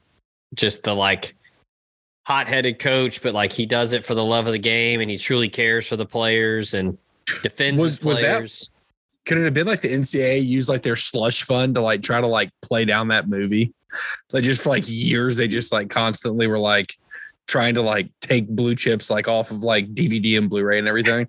I just thought it was awesome because it was like half the movie was like, yeah, I'm not going down that route. I'm not going down that route. Then it was all of a sudden, fuck it. Yeah. I mean, it's like blue chips and the program. Like the, yeah. NCAA, Program, the yeah. NCAA was program like, is absolutely a period movie when they're when they're warming up or when they're having practice to welcome to the jungle i mean Yeah. come on I mean, come on, Lassiter checking the depth chart. lassiter being so ashamed that he's back on the juice First team defense, place at the table. smashing his head through the, the window yeah you can't beat that Cool. omar epps isn't allowed to fumble the ball he has to carry it around with him all day Yep. Um, I've heard a lot of former actual like college players say that that's like the most accurate depiction of college football in a movie, which says a lot. yeah Why, why am I going blank on the coach? Uh, Coach James was, um, Caan, james Caan, yeah James Caan. That's right. The late, the late great. Yeah. Shout out to the homie. All right. All right. so um, we got York at two. how many rounds are we doing we do three. okay i was gonna say because i've got some some doozies and i, I want to make sure i don't waste a pick I don't know All if right, a lot of people have seen this movie. Um, sure that you have, but I love it. Warrior. i thought you were gonna say six man Oh, warrior's great Warrior is it's a good movie. phenomenal. I think it's a, like um it's underrated, it's forgotten because it was before both of those guys got super big. Yeah. And It's, but it's one of those movies that if if it's on, you're watching the whole thing. Yeah. It's eerily close to the fighter, but like obviously um Christian Bale wasn't wasn't actually fighting in that movie. Yeah. The kinda It's hits, Christian uh, Bale it- and uh Tom Hardy. It hits the Yeah. um it hits the the check marks too. You got the athleticism in it, the reality, and then the you know two Underdog brothers story. fighting, 2 Mhm. brothers fighting against each other. I mean, that's like a real life Shawn Michaels, Ric Flair, I'm sorry type movie. and and shout out to older brothers. No matter how beastly your younger brother is, you're still gonna whoop his ass. Yeah. Still got Like that older, older brother strength. Like hell. That is So York, York's that York's is a- the only York's the only younger one on here. that is a pro Big Brother movie. All right, uh, Joe, what do you got? I tell you, I, I didn't think about this until Blue Chips was mentioned, but I forgot how much I, I used to love this movie. Was uh, he got game? He got Great game's movie. great. Love that. I mean, I watched that movie Saturday on VHS. Like, loved that movie. I thought you were Yeah, going to say speak- love and basketball. Speaking on, of dog. like you were talking about the program showing what like real real uh, college football and college athletics is like that it may be the most Oh God, yeah. because it's so dirty. College basketball is the dirtiest of all dirty. And that Oh. whole movie, that's what it's all about. Like, hey, we're gonna let you out of prison for a second because we really Yeah. need your kid to go to this university. Like, And all right, cool, makes sense. Denzel's whole point is recruiting him to one school, and he still can't not be a dad and just be hard as shit on him. Mm-hmm. Yeah, that scene with mean- them playing one on one. Dude, Ray Allen was good in that. Like Ray Allen was a a good actor in that. movie. Jesus Shuttlesworth, yeah, man. He uh, and apparently him and Denzel really went at it when they were filming that. Like Denzel awesome. scored a couple buckets and ta- started talking shit, and Ray Allen went into you know NBA alpha mode and was like, He "Oh said, man, "No, I'm Ray Allen." no, we got Yeah. this." Den- a- Denzel like transported into the future and became, you know, the equalizer. yeah, anytime. Yeah, I mean, s- a Spike Lee take on a, on on the sports world. Yeah, that's a great movie. A Spike And then Lee was it? And then Rick Fox was the coach of the the college team, right? Wasn't it Rick Fox? He was actually, I think, at that point, he was still He was I- still, he was younger I- playing. Yeah, he was still playing, but yeah, he yeah, the infamous scene with Rick Fox and Jesus Shuttlesworth. Yes. Yeah, that was uh that was also a lunch table conversation. Oh God. oh man. That movie That's a great pick. That's a good pick. All right, Matt, what you got? That was back to me. Uh shoot. So three rounds. I'm trying not to, I'm trying to bounce around the genres or the sports. I'm trying not to be too baseball heavy, but I feel like I gotta do it. Uh Sandlot, man. I mean, how do you beat Sandlot? how do you beat Sandlot? I've never heard anyone in my life say that they did not like that movie. It's got everything. It's yeah. Nostalgia. You've got You've you got know, a just- villain. You you got the beast. It ends Yeah. up being friends with all of them at the end. You've got, you know, One liners. you got Smalls dynamic with the stepdad, and then they, you know, they find some resolution at the end. Smalls is not accepted. He's accepted. You got Benny the Jet, who I think pretty much every one of us wanted to be Benny the Jet when we were a kid.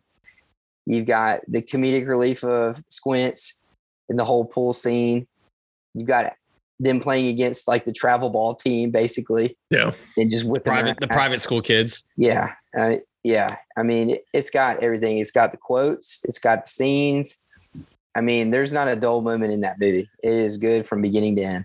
I mean, you don't see him until the end, but I mean, James Earl Jones. I mean, yeah. Oh Yeah. yeah. Yeah. Denis Leary is the is the stepdad. Oh, Played yeah. a great stepdad. You talking about George? I got his ball right here. Here's the whole team signed. yeah. I just don't, I, Sandlot, I don't know how you beat it. Who's Baby Ruth? Yeah. Just, I mean, quotes on, on top of quotes. Yeah. And, and I'm not going to make this pick on my third. Well, no, I'm not going to do that because I don't want to take. I, if one of y'all pick it, I'm not going to take it. But trying to stay, not be all baseball, but I, I'm uh, I'm just going to shut up and let y'all continue. Yeah. Just don't mention random movies like York that might take away one of your picks. Oh, Yeah, I'm I'm- sorry. Were you going to pick that? I just had the same. I was. I actually love that movie. That's a great. That's a. It's a great movie. The one I was going to mention is probably may very well be picked, and uh, I don't want to. I don't want to touch it. All right. How is that? Um, Just All right, wait well- a second here, York. Are you saying that Love and Basketball isn't a good movie, I wouldn't know. I went haven't and saw that it. in the theater with my mom. dude? Love and Basketball is a great movie. I thought it was going to be a sport like all sports, and it was not. No, it's got like a. It's got a heart and a soul to it, man. Yeah. Good lord. It ends with the preps cheering his wife on in the WNBA. Like, Me got a and my mom have never been closer. yeah, that was York, good. that's that's what we'll watch on the drive down. I think right? she Yes. appreciated my selection. Now, remember, we don't do that anymore. We don't that's right, watch we don't do movies. We don't drive and watch movies. No, I'm driving. I'm driving. How about Zach's uh, Lyft driver this morning? Oh, God. Dude, with the full on iPad with the music video. I'm, I'm- look, I'm just glad you're here for the podcast after that, man. Dude, yeah, I, I kept looking at him and he kept looking over at the iPad. And I was like, hey, will you stop watching last Friday night? All right. Uh, I'm sticking with baseball and know where you're Look, going I- with. I don't mean to be a nerd because I normally am not like this because books and movies are normally, well, no, they are different things. A book Here's the big Michael different- Lewis guy. bro. You know I'm going Moneyball. I knew it. Yeah. I knew oh it. wow. I mean, probably one of Brad Pitt's best performances. Um, people Jonah keep always bringing it up. They're always like, "Well, Steven Soderbergh, he he did a full adaptation of the book, and they didn't use it." Michael Lewis, um, I, I don't know what happened, um, but what what they did, and I've I've read the book, and the book to the movie is is is fucking like it's so close. It is so well done. Um, Yeah, it's like the shot. blind side, just like really close. Jesus. Christ. Um, Taco Bell. Yeah. Hey, I also say so that that's a sports movie too that non-sports movie people like a lot. Like my It wife is. loves that movie. Like, my mom loves that movie. Like people just love that movie. I mean, like that's that's that's a great point because like the baseball portion of that movie isn't like necessarily like dynamic or you know inside baseball quote quote unquote. It- It's you know they It they is hit cool the the high points. rationale that, that they use for picking all those players. Like when they Yeah. pick a Gary Sheffield who's coming down, you know, the end of his road, but his numbers are still comparable to most starters at his position. And um, I can't remember the player as probably take credibility from me watching this movie, but Chris Pratt's character, you know, that hits the home run. i was just i've been trying to think of it for the past five minutes. Yeah, it's uh, Yeah, I can't- I Hatteberg. can't- yeah, Yeah, had- Hatteberg. yeah, Yeah. Um, how they why why they picked him in like you know guys either are coming down in their career or going up in the you know, and then them the stress at the beginning trying to like replace the Giambi and like you know it really make it paints a picture of like this is unwinnable and somehow they win. I mean, it was like the scene with David Justice in the cage was just so good. Where you know, Wait, yeah, that's what yeah that's what I'm talking about. I think I said Gary Sheffield. I was wrong. That was David Justice. Yeah, so like that whole scene where he's like, "I've never had an owner talk to me like this," and you know, he's like, "Well, the Yankees, that like the vending machine situation. Yeah. yeah," or they're having to pay for the snacks and the and the you know, and dude, like uh, we we talk about him. I feel like we talk about him every episode, but Philip Seymour Hoffman, goaded Oh, yeah. Legend. He was Art Howe in that movie. He was really good. Yeah. Um, yeah. look, you make all the jokes you want about him. Jonah Hill has has had some really good roles, and he was great in this movie. Um, I highly Oh, encourage you to read the book. the The book is is really really good, and the movie was just like chef's kiss. It was perfectly done. Um, but yeah, like Joe said, it's not even like a baseball movie. It's more. I mean, you have the father angle with with Billy Beane and his daughter, and you know he has the opportunity to go to the Red Sox at the end, and they they, they love like you know what you did with the A's and you turned them around. We want you to come do that here, and he says no because he wants to stay with his daughter and he wants to you know like no I built this. I want to keep it going, and It's then like you the know anti-Urban Meyer. yeah, and then you know the rest is history. the Red Sox get Theo and they do what they do, but they just basically copied kind of what Billy Yeah. Beane did. Yeah, but also Um, had more money. That yeah, exactly. Um I love that movie. That's we talk a lot on here, Mad, about comfort movies and how I have a lot of random comfort movies. When you say Moneyball is one of movie, them. meaning like as soon as it's on, you're in until yeah, that's what I'm saying. Like you're flipping through, it's on TNT, you're trying to go to bed, you're like, That- Moneyball's on, I'll watch it. like glad. Yeah, that or like you can't Exactly. you know, you and your wife are trying to find something to watch. You can't decide on something, so you just throw something on. Like I, I I'll throw Moneyball on all the time, and my wife will not gripe because she likes it. My wife. My wife. All right, last round. York, what you got? Tin Cup. Ooh. Love Tin Cup. That's such a good, not only sports movie, but dad movie. Yeah. That, Great that dad is- movie. Yeah. York, how much do you love Renee Russo? And I was about to say, I love Renee. Russo. I love Renee. She's know no? Helen Hunt, but Renee, Renee, Renee Russo. I don't know who dads love more, Renee Russo or Kevin Costner. hey, Kevin true, that's true, Costner- true. good point. Kevin Costner was the original original Jason Statham. Like just every dad likes Jason Statham. He loves Kevin Costner. My dad loves Kevin Costner. Oh, I do too. I, I love him. At a bar Everything. one time, good as gold ever since. Speaking of Jonah Hill, have y'all seen him in that uh, Don't Look Up? yes. Yeah. I love that movie. Hilarious. So good. All right, Joe. Last pick. So we were talking about, you know, movies that non-sport people like, or you throw it on your wife likes. Every time I throw it on this movie, my wife legitimately leaves the room. Like, absolutely hates it. I love it. It's an absolutely amazing movie. That'd be Goon. Goon's a good one. I love Goon. Love Goon. Goon is Was that Absolutely. Liev Schreiber? Yes. No, yeah. Yes. Liev Schreiber and Him, um, Sean William John Scott, William Scott. Seann William Scott. Yeah. Alison Pill's, the chicken there. Yeah. That was Seann William Scott's like last hurrah. It, absolutely his second, great. His movie. second and last hurrah. The stiff man. You can't. And then what's the what Jay uh what's the other kid? Jay uh like Baruchel? Backcheller. Yeah, Yeah, yeah, Baruchel, yeah. He's awesome in there. Just sitting there antagonizing from the stands, like recording it. I can't believe y'all get Uh. three rounds of this. Uh, you got to have at least five. Oh, dude, we would no, because the podcast has to Yeah, be below just- three hours. Uh, We're gonna get in so much trouble with wrestling. we need honorable mention. We can't. All right. Uh Matt with final pick here. Oh, all right. This is stressful. Um, Wait, did he take your money ball? no, He did not. I can think of a lot of them off the top of my head, but at the end of the day, I like I like uh kind of steeped in reality. I like something that gets me pumped up after I watch it, and I don't watch this sport very much at all. I I follow it a little bit, but I don't know how you can watch the movie Miracle and not be fired up after watching it. Ooh. Miracle's a good Joe one. had a rant on this podcast about it. I fucking hate Miracle. Oh man, I love Miracle. But it's just, it's just because it's just because the wrong company made the It's- movie. I was it just about to say it got Disney, but I mean, I, I remember watching it one time and the the end credits played a Dream On by Aerosmith, and I'm like, I'm getting emotional during an Aerosmith song. What the fuck is wrong with me? Oh, come on, Armageddon. And I'm not watching Armageddon. Yeah.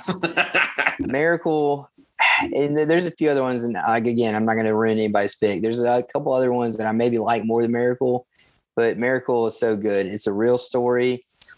You get to see the behind the scenes of it. It's got good scene. Like it actually has some decent sports scenes. You're not watching it like you're not watching like um Friday Night Lights where it's set in the 80s and they're wearing like cutters Yeah. that were made in the 2000s. Like it, it all looks real. It is real, and you got the again scene that just kind of you know show that Herb Brooks was tough on him, and then of course the the upset uh, over the the Russians. I mean, how can you beat that? Mm. Hand up, never seen it. Really. All right. Have not seen it. No. Jeez. Dang, I feel like a big bad. Joe hates it. York didn't see it. I just it's it probably because it's a Disney movie. Is I'm just like you know. It is very Yeah, that, that's that's my thing. The I watched story documentary itself, on it. I've watched. yeah, that. the That story itself is an amazing It should story. be Spike Lee. I just wish that Disney didn't make it. Yeah, Spike Lee should have done that one. Instead of Kurt Russell, That it obviously should have been Kevin Costner. But- Yeah, it should have been Kevin Who's to say? Costner with Jason Statham at goalie. no, Kurt. Ru- I will Kurt Russell as Herb Brooks. I will say positive of that movie. He was. I mean, he he nailed that. He really actually did nail that. Name a bad Yeah. Kurt Russell movie. You, you can't. Uh, you can't. He's good in everything. Captain get Ron. Russell, I get Russell Crowe and Kurt Russell mixed up. What about Russell Brand? Ow. No, Russell Brand. no. You look like you're from. Come on, man, Ma- master, Yes, I- master. I'm not done. Oh, I butchered that quote. Damn Juice Force. Yeah, you got a little piece of coral sticking out of you there. Yeah, fetch it out for me. I quit wearing a, I, I quit wearing a watch. Oh man, that's so, that's so freeing. Yeah, man. Since I got one of these, I don't need a watch. Phone's got a clock on it, so Hey, Pop. Uh, it a, a couple shit, shit, shit. a couple of mine have that that that would normally be in a draft have already been mentioned. So I'm going to go outside the box. I mean, Joe at the top talked about Bagger Vance. I, that's such a fucking good movie. Now, What what is that based on? Do you know? The Will Smith stuff is like ruined. It's like it was like Tom Cruise for a while when he went nuts. Tom Cruise for a while was ruined for me, and right now I'm going through my I don't like Will Smith stuff's phase. have you seen have you seen King Richard? Great movie. It was so good. Great movie. He was good in it, and he fucked it all up, acting like an asshole. Um, I mean, So by the Matt way, Bagger Vance is based on the Bhagavad Gita. It's a Hindu text that it's based off of. Random Oh, piece really? of trivia there. Yeah, actually. So Rannulph Junuh is not a real person. No, unfortunately not. Oh shit. Okay. Yeah, if you can if you can get past Charlize Theron's god awful Savannah accent. Um Savannah sounds like when you got molasses dripping off your lips. just dripping out of your mouth. There's been another murder. Uh that There's that movie that movie's great. Um, but I, I thought about that one. Y'all have already talked about Rudy. Uh, that's an all timer. I, I I don't care what anybody says. I feel like there's some weird thing where like people don't like Notre Dame, so they like to think that Rudy sucks. Rudy's a phenomenal movie. Well, Um, unless you're a Georgia Tech fan, that movie kind of sucks if you're a Yellow Jackets fan. I mean, what a coming of age story for Vince Vaughn's character. Um, Hmm. I'm gonna go outside the box here with a with a sport that you know don't watch a lot of, and they don't make a lot of movies about it. But my God, the cast is loaded. I'm going Foxcatcher. Um, Ooh, now that was dark. Hey. pumped. dark, a brutal true story, but man, you got Steve Carell, you got Channing Tatum, you got Mark Ruffalo. Uh, the acting in it is just top notch. Um, uh, just so good. I mean, just it, it's it's dark, but like it's it's real enough to where y- you are you are in you are in the movie. You you if you know the story you know what's going to happen but you're still just locked in on it. Um i mean i, I i've watched some documentaries um about Yeah, ESPN John du Pont um and Carell nailed it. Like just it's it's a wild story but it's just a really really really good movie um yeah i, I love foxcatcher just a fascinating you know kind of biopic but um yeah I, I don't i don't hear people talk about it a lot and maybe that's because it's so dark and just kind of Yeah, it's one of those movies that like when you're watching it, you appreciate how good it is, but it's one of those like I don't know if I ever want to watch it again. Yeah, it's not like a rewatch movie. Yeah, Yeah, like it's- it definitely is a good. good and, point I mean, a lot of guys won a lot of awards for the acting in it. And again, steeped in reality, it is true to form. They are doing real wrestling moves. They are doing real wrestling training. But yeah, this once you know the backstory and just how awful it was, it was oof, yeah I, I have a question. So they movie talk has to about be um, heartwarming. they talk about Die Hard and was it a Christmas movie? Yeah. Is The Big Lebowski a sports movie? yes Ugh. Is yes i think so Mhm. I It's a mean, bowling movie. sticking to uh sticking Is, to the is fox bowling a sport? just about every every Big Lebowski um, poster you see has bowling pins in it. So yeah, it sure. does. Great call. Um, I mean, honestly, I thought about this earlier and was like, "Ooh, I could really make a uh, pull out of left field." But you know, you could talk about Fantastic Mr. Fox being a uh, sports movie. No. Yeah. What about basketball? Yeah, thought about that one. I mean, the concept of basketball is incredible, especially for people our age. I mean, you get to shoot free throws and you like casually jog to the bases. Yeah. I would love to be in a basketball league. And I it's made by the people from South Park. Yeah. It's one of the funniest movies ever. Have people have people had actual leagues of basketball? There's got to be some somewhere. I'd be I would imagine. In a heartbeat, I would be in it. There's fucking Quidditch leagues. Like there's a basketball oh, league. God. yeah. That's called the cross. York, I'm surprised you didn't say Relax. fever pitch. Oh God. Oh yeah, big Red I- Sox I- fan. I don't. I'm not. I mean, I'm not. But I don't. uh I feel like Red Sox can't- fans don't like that movie I because he can't- got on the I- I field like during the World I- I- Series. This is like this is the time of year where I'm like, you know what? This year, baseball. I'm gonna get into them. I'll watch it. And I've been watching it today, but like, like I'm already done. Fucking Nadnell's got that ass beat today. That's right, baby. It's it's a as a baseball fan, it's hard to watch. It's slow. Oh, I, I can't stand Jimmy Fallon or Drew Brees. Who won the Tennessee LSU game today? I don't know. I was LSU watching a little bit of that. I just LSU saw won. what's her nuts on the uh with a cowboy hat, Final Four cowboy hat at a press conference. Who? Mulkey. Malarkey. And Yeah. Mulkey. God, she's such a fucking hack. What is wrong with her? She has never been to a restaurant and left happy ever. Oh God, yeah, no. She's consumed more spit in her life. Can we go? What about like non movies? What about um uh the HBO series on the Lakers? That's like one of the best things I've ever watched. Yeah. I still need to watch that. I've heard it's really good. Oh, it's It's solid. My my dad turned me on to it. That it was really really good. What was it It's called? great. Winning time. Winning time. Yep. Yeah. Okay. That Yeah, was Yeah, I need to. I need to watch that. Are we all done? Did we all make picks? Yeah. Yeah. I'm, I'm kind of disappointed. I went Miracle. I should have gone Rookie of the Year, but I didn't want to go all baseball. Rookie of the year is underrated. I know you. You've always said that Little Big League you think is better. I love Little Big League. Little Big Little Big League's League's good. Little Big League. I'll say Nobody this nobody as a- picked uh, Hoosiers either. Hoosiers is I like that was an obvious. Fuck who? I think going blue chips was uh See, but I feel like you saying fuck Hoosiers is like people that say fuck Rudy. No, it's Yeah. not. I- I'm a it fuck is. Guy. Yeah, Hoosiers is. I mean, I'll be honest though. I, I'm going to get in trouble with this, especially I went all the baseball movies. I'm not a big Field of Dreams fan. I'm not either.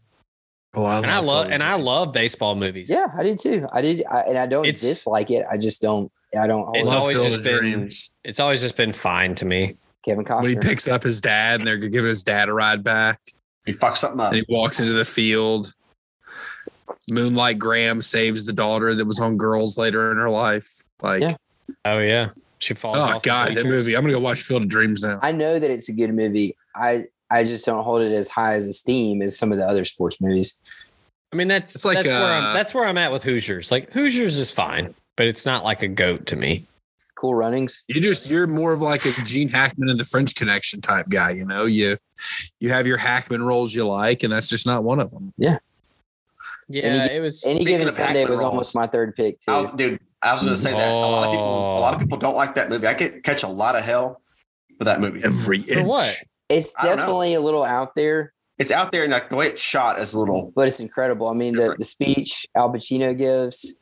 I mean, Al- Willie Beamen. Al Pacino's overacting in front of your face. Oh, yeah, Stephen Willie Beamen. great ass. I mean, it's Oliver Stone, so it's gonna be just like Who was Very the wordy. yeah. Who Cameron? Diaz. Cameron Diaz. Oh, that's right. Cameron Yeah. Diaz being the owner's daughter, who's awful. Yep. You got Lawrence Taylor in it, almost dying on the field. Oh God, yeah. He loses an eye. LL If- Cool Dennis J. Quaid. Dennis If Quaid the was the football game, there's an end zone at the middle of the field. Yeah. I mean, what do you? What more do you want? You know, another I mean- another baseball one that I think people shit on a little bit that I like a lot too is the Natural. Natural's good. Natural's good. Roy Hobbs, love the Natural. See, see, Waste I'd the rather lights go I'd, out. I'd rather go natural than Field of Dreams. Gotcha, gotcha. Um, yeah, I now another one that I thought about pulling. Um, and I, I I feel like a lot of people will be like, "That's not a sports movie," or like, "Well, it's it's got sports in it, like it's more comedy or it's more Speed like Racer? rom rom, huh?" Speed Racer No. before his time. I love the replacements. Oh, I do Racer's too. great. Everybody likes replacements. Oh, shit, like, that's why I said G. oh, That's it's a what I was thinking rom of. com. That's not a sports movie. Like, no, it's a sports. no, it's movie. a sports movie. Yeah, I'm not. I'm not supporting scab culture in any way. It's a sports movie. I mean, the cover of it. I mean, Yes. Shane Falco, Martell. dude, goaded. Joe Flacco Bro, you- called Shane Falco for the first like two years he was at the Ravens. We're pro union podcast. yeah, Joe, exactly. are you going to get in trouble for not going? Um, The field goal kicker that smoked cigs. yeah, Wait, Yeah. am I gonna get in trouble for what? not picking um any or what you call remember the Titans? Oh, No, that's another movie. I'll just shred to pieces off of actual history. oh no! Don't you dare! Joe used to uh Joe Just used forget to, about it. He he used to always talk about like how hot he thought Hayden Panettiere was in that movie. Yeah, let me tell you, I talked about how hot seven-year-old Hayden Panettiere was in that movie. Jesus Hey, Christ! He has a football mind. that. Uh, Run yeah, I have Herman. to. I have to like. I, I have to Men in Black myself before I watch it and erase my memory, knowing that it's not historically accurate. Uh, But who cares? it's a good movie. Who cares? We we went to see that on a family vacation. We were in the Outer Banks, and like you know, it always rains at least one day when you're at the beach. And the one day it rained, we went and saw that in theaters, and it was awesome.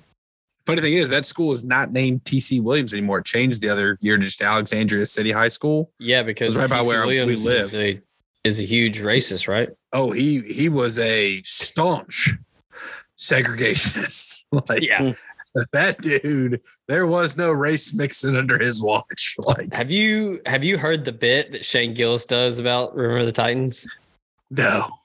Where he's like, he's like, man, these people go from like, we don't want these these people in our schools, and then everybody turns around, they're like, the football team's four and zero.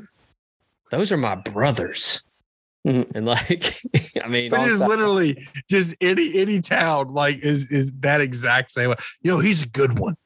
He's a good one, I think. It's like Jesus Christ. That's like that. It's like the olive branch uh what was the Huddle House right there? right there at Sandage Road and 305.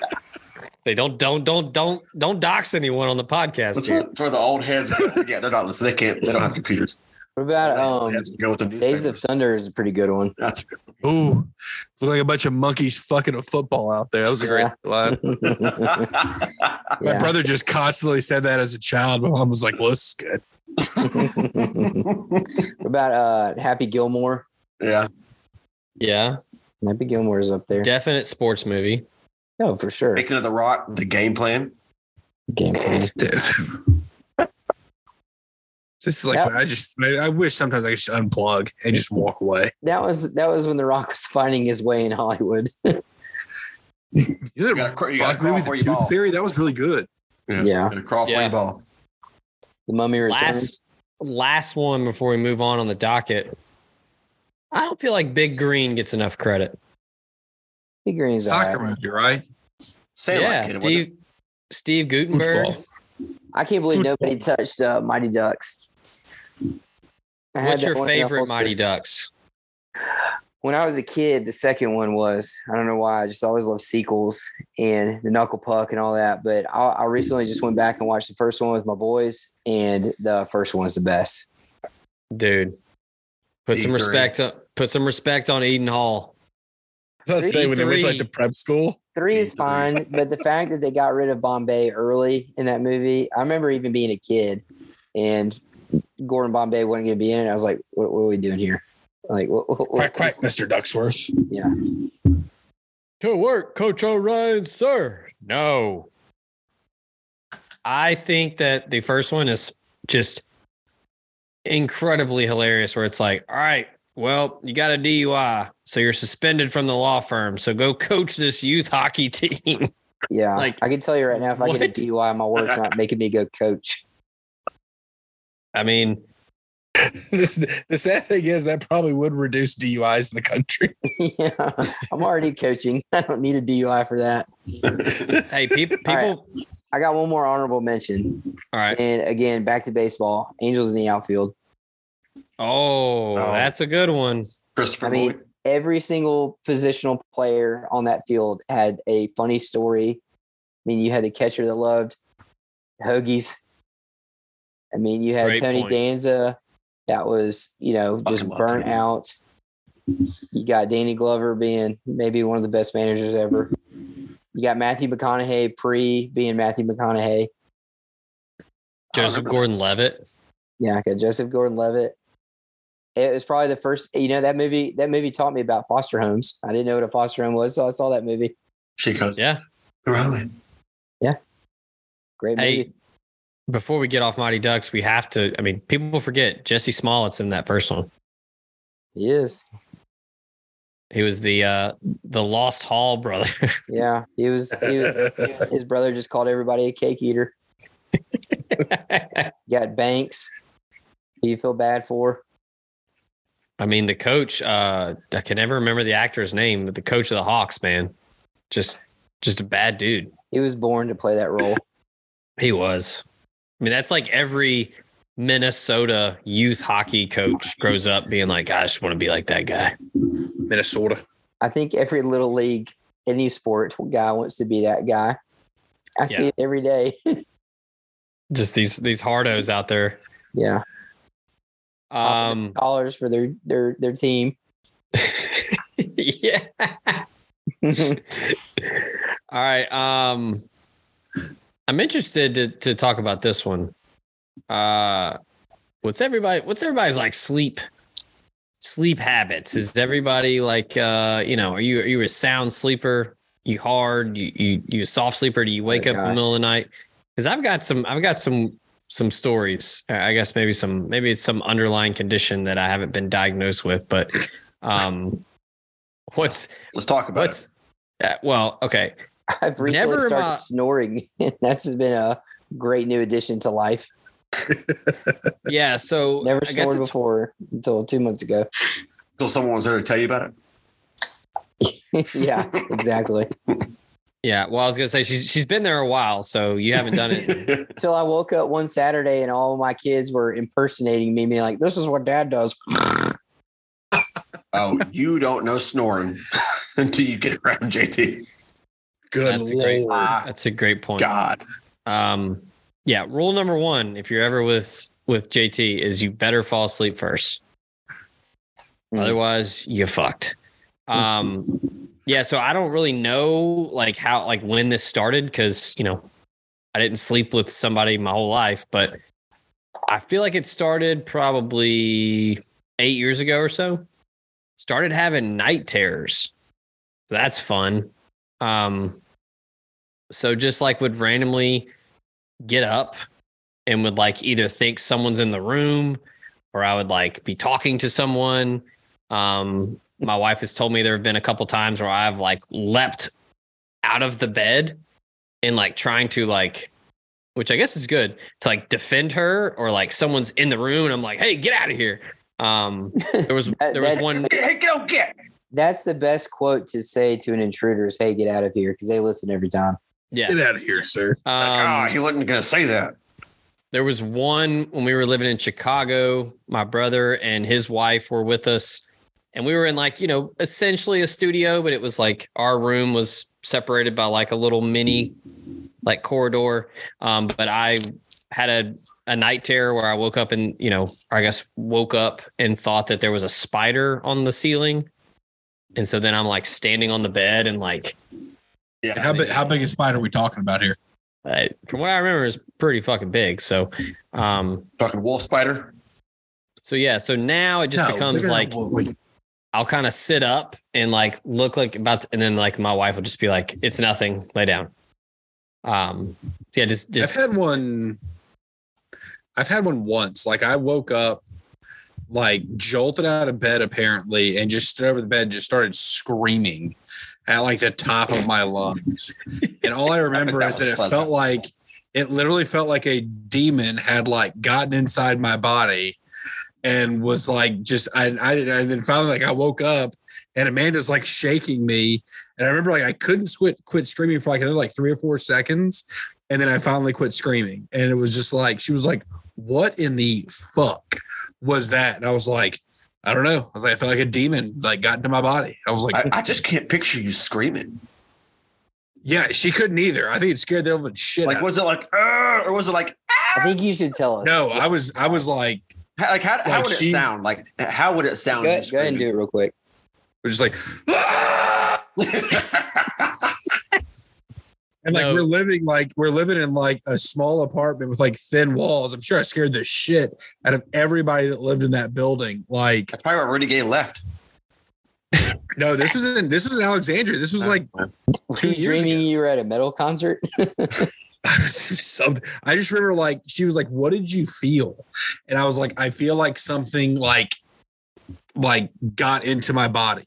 And she was like, Your wife "That's trying to cuddle with you and you ruined it. She was like, "That is the creepiest I ever heard." I was like, "I don't know what to tell you." Like it felt like like a spirit of some sort like got into me. She was like, "That is terrifying." She's like, awesome. Not now. I can stay up the rest of the night scared shitless. Your, Exactly. you know what it sounded like.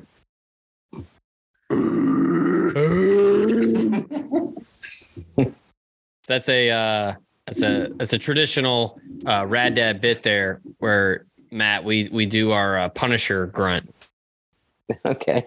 our Steve, or you know, like, our, all right, cool, cool. our our Bernthal grunt. Gotcha. Gotcha. It's a democracy, so unfortunately, I can't uh, outvote it. Well, so I If you like- want, if you want to do one, know. you're you're welcome to. yeah, It's high now. Um, I'm assuming, by the way, my sleeping habits might change here in the next. Uh, well, because the child is gigantic, apparently it'll change here in the next uh, yeah, like what the fuck? couple weeks. I don't know, man. Kid's big. You say Like, we have a tracking to month to be go. 11 pounds if it's full term. Yeah. So right now, I think it's like nine pounds, four ounces, and the due date is the 29th. But I think they're going to schedule the C section the week before that, tentatively. Our uh, our first was a, a, a double digit. He was ten. Was it all So- head? What to say? It's probably his hair. I mean, he came out with like like a comb over already. He had he had a my daughter was. when he came out. Oh man. Jeez. He he had more hair than I did when I was like thirty one. Like, son of a Um, bitch, he's got more hair than me. I Alright, got here's- blessed with with three kids that like stayed asleep. They slept great. They all up three of them slept great. Rosalie was probably the worst if there was any of them that were worse. But And they're still calm. it's Mine routine. It's the routine based off, you know. Yeah. All I can suggest. But Yeah. my, my new thing is uh fa- like so I don't go to sleep at the same time as my wife because I'm not tired at nine thirty. But I used to like have a point where I I could stay awake and be like, okay, it's time to go to bed. And now I'm like falling asleep on the couch and I'm getting like woken up by her being like, Did you stay out here all night? And I'm like, I guess so. I sleep better on a couch than I do anywhere. Some people get offended by it, but Maybe like it's the snoring. Maybe I could breathe. yeah. See, my, my my room gets exceptionally hot, but either way, like I have, I love adrenaline, and like when I have these nightmares, uh, it's it's the weirdest thing in the world. But like What is when I when I have nightmares, You're, like you're I- mainlining nightmares. no, I am. I like, hey, we got to bring back nightmares.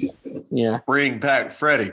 No, Bring my thing is Freddy. totally unintentional. Like I'm so disappointed that I did not get that moment of zen where you like lay in the bed. Like Pete Holmes is a comedian that I love, and he's talking about like having a new kid, and he's like, dude, the best part of sleep is falling asleep.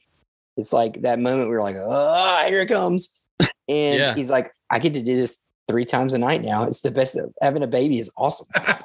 and that is true. That is the best part of falling asleep is when you hit that moment, you're like, oh God, here it comes Now the best part is when you and I don't know it because I'm falling asleep before I even know it, and then I'm waking up at five thirty, like getting taps. Like, did you stay out here all night? And I'm like, shit. So my day has already started, and like I fucked up. She thinks I'm mad at her. No, no, I'm I'm glad that she came out and checked on me. Like, She's like, wait, here, you're I'm still at the house. That's awesome. Asleep with like my legs completely straight and and my chin on my on my chest. But see, when I'm on the couch, I, I just burrow like, myself into the back cushion and the bottom cushion. I just burrow myself into that, and I'm just good to go. Because my bed, I- I, can't stand my bed. I can't sleep in there. I don't I like it. wish I wish there was a moment of acceptance where I found the pillows, but I'm just like 90 degree angle for six hours. Hey, built different. York, you sound you sound like you're like some sort of burrowing animal, York. Like you like But I just Like, we find you under the rug. yeah, like sir, sir. York York does the thing. York does the thing that like dogs do, where they spin around three times and then they lay down. You're just a cat like making biscuits. like, I don't know. He started patting down the the the pillow on the couch and then spun around and fell asleep. You you were you were the quarter that some kid finds in the cushion. Matt, you mentioned the the bit about falling asleep and how it's great. Uh, I don't know how I got to this point, but I randomly watched the trailer for the 2011 film The Change Up, which is Jason Bateman, Ryan Reynolds, where it's Oh, a yeah. classic Freaky Friday where they I don't switch. think I saw that. I don't think I ever gonna saw this up. I, I didn't watch the whole thing, but I know. I'm I'm I'm familiar with the movie. I just don't think I ever saw it. I mean, it's yeah, it's That was Jason when Ryan Reynolds was going through his like Green Lantern phase where Oof. Yeah, wasn't a lot of good coming out of old Ryan Reynolds, and he has turned it around. Yeah, he, he really has. But it's like Leslie Mann is Jason Bateman's wife, and then like Olivia Wilde's in it, Alan Arkin's in Yeah. it.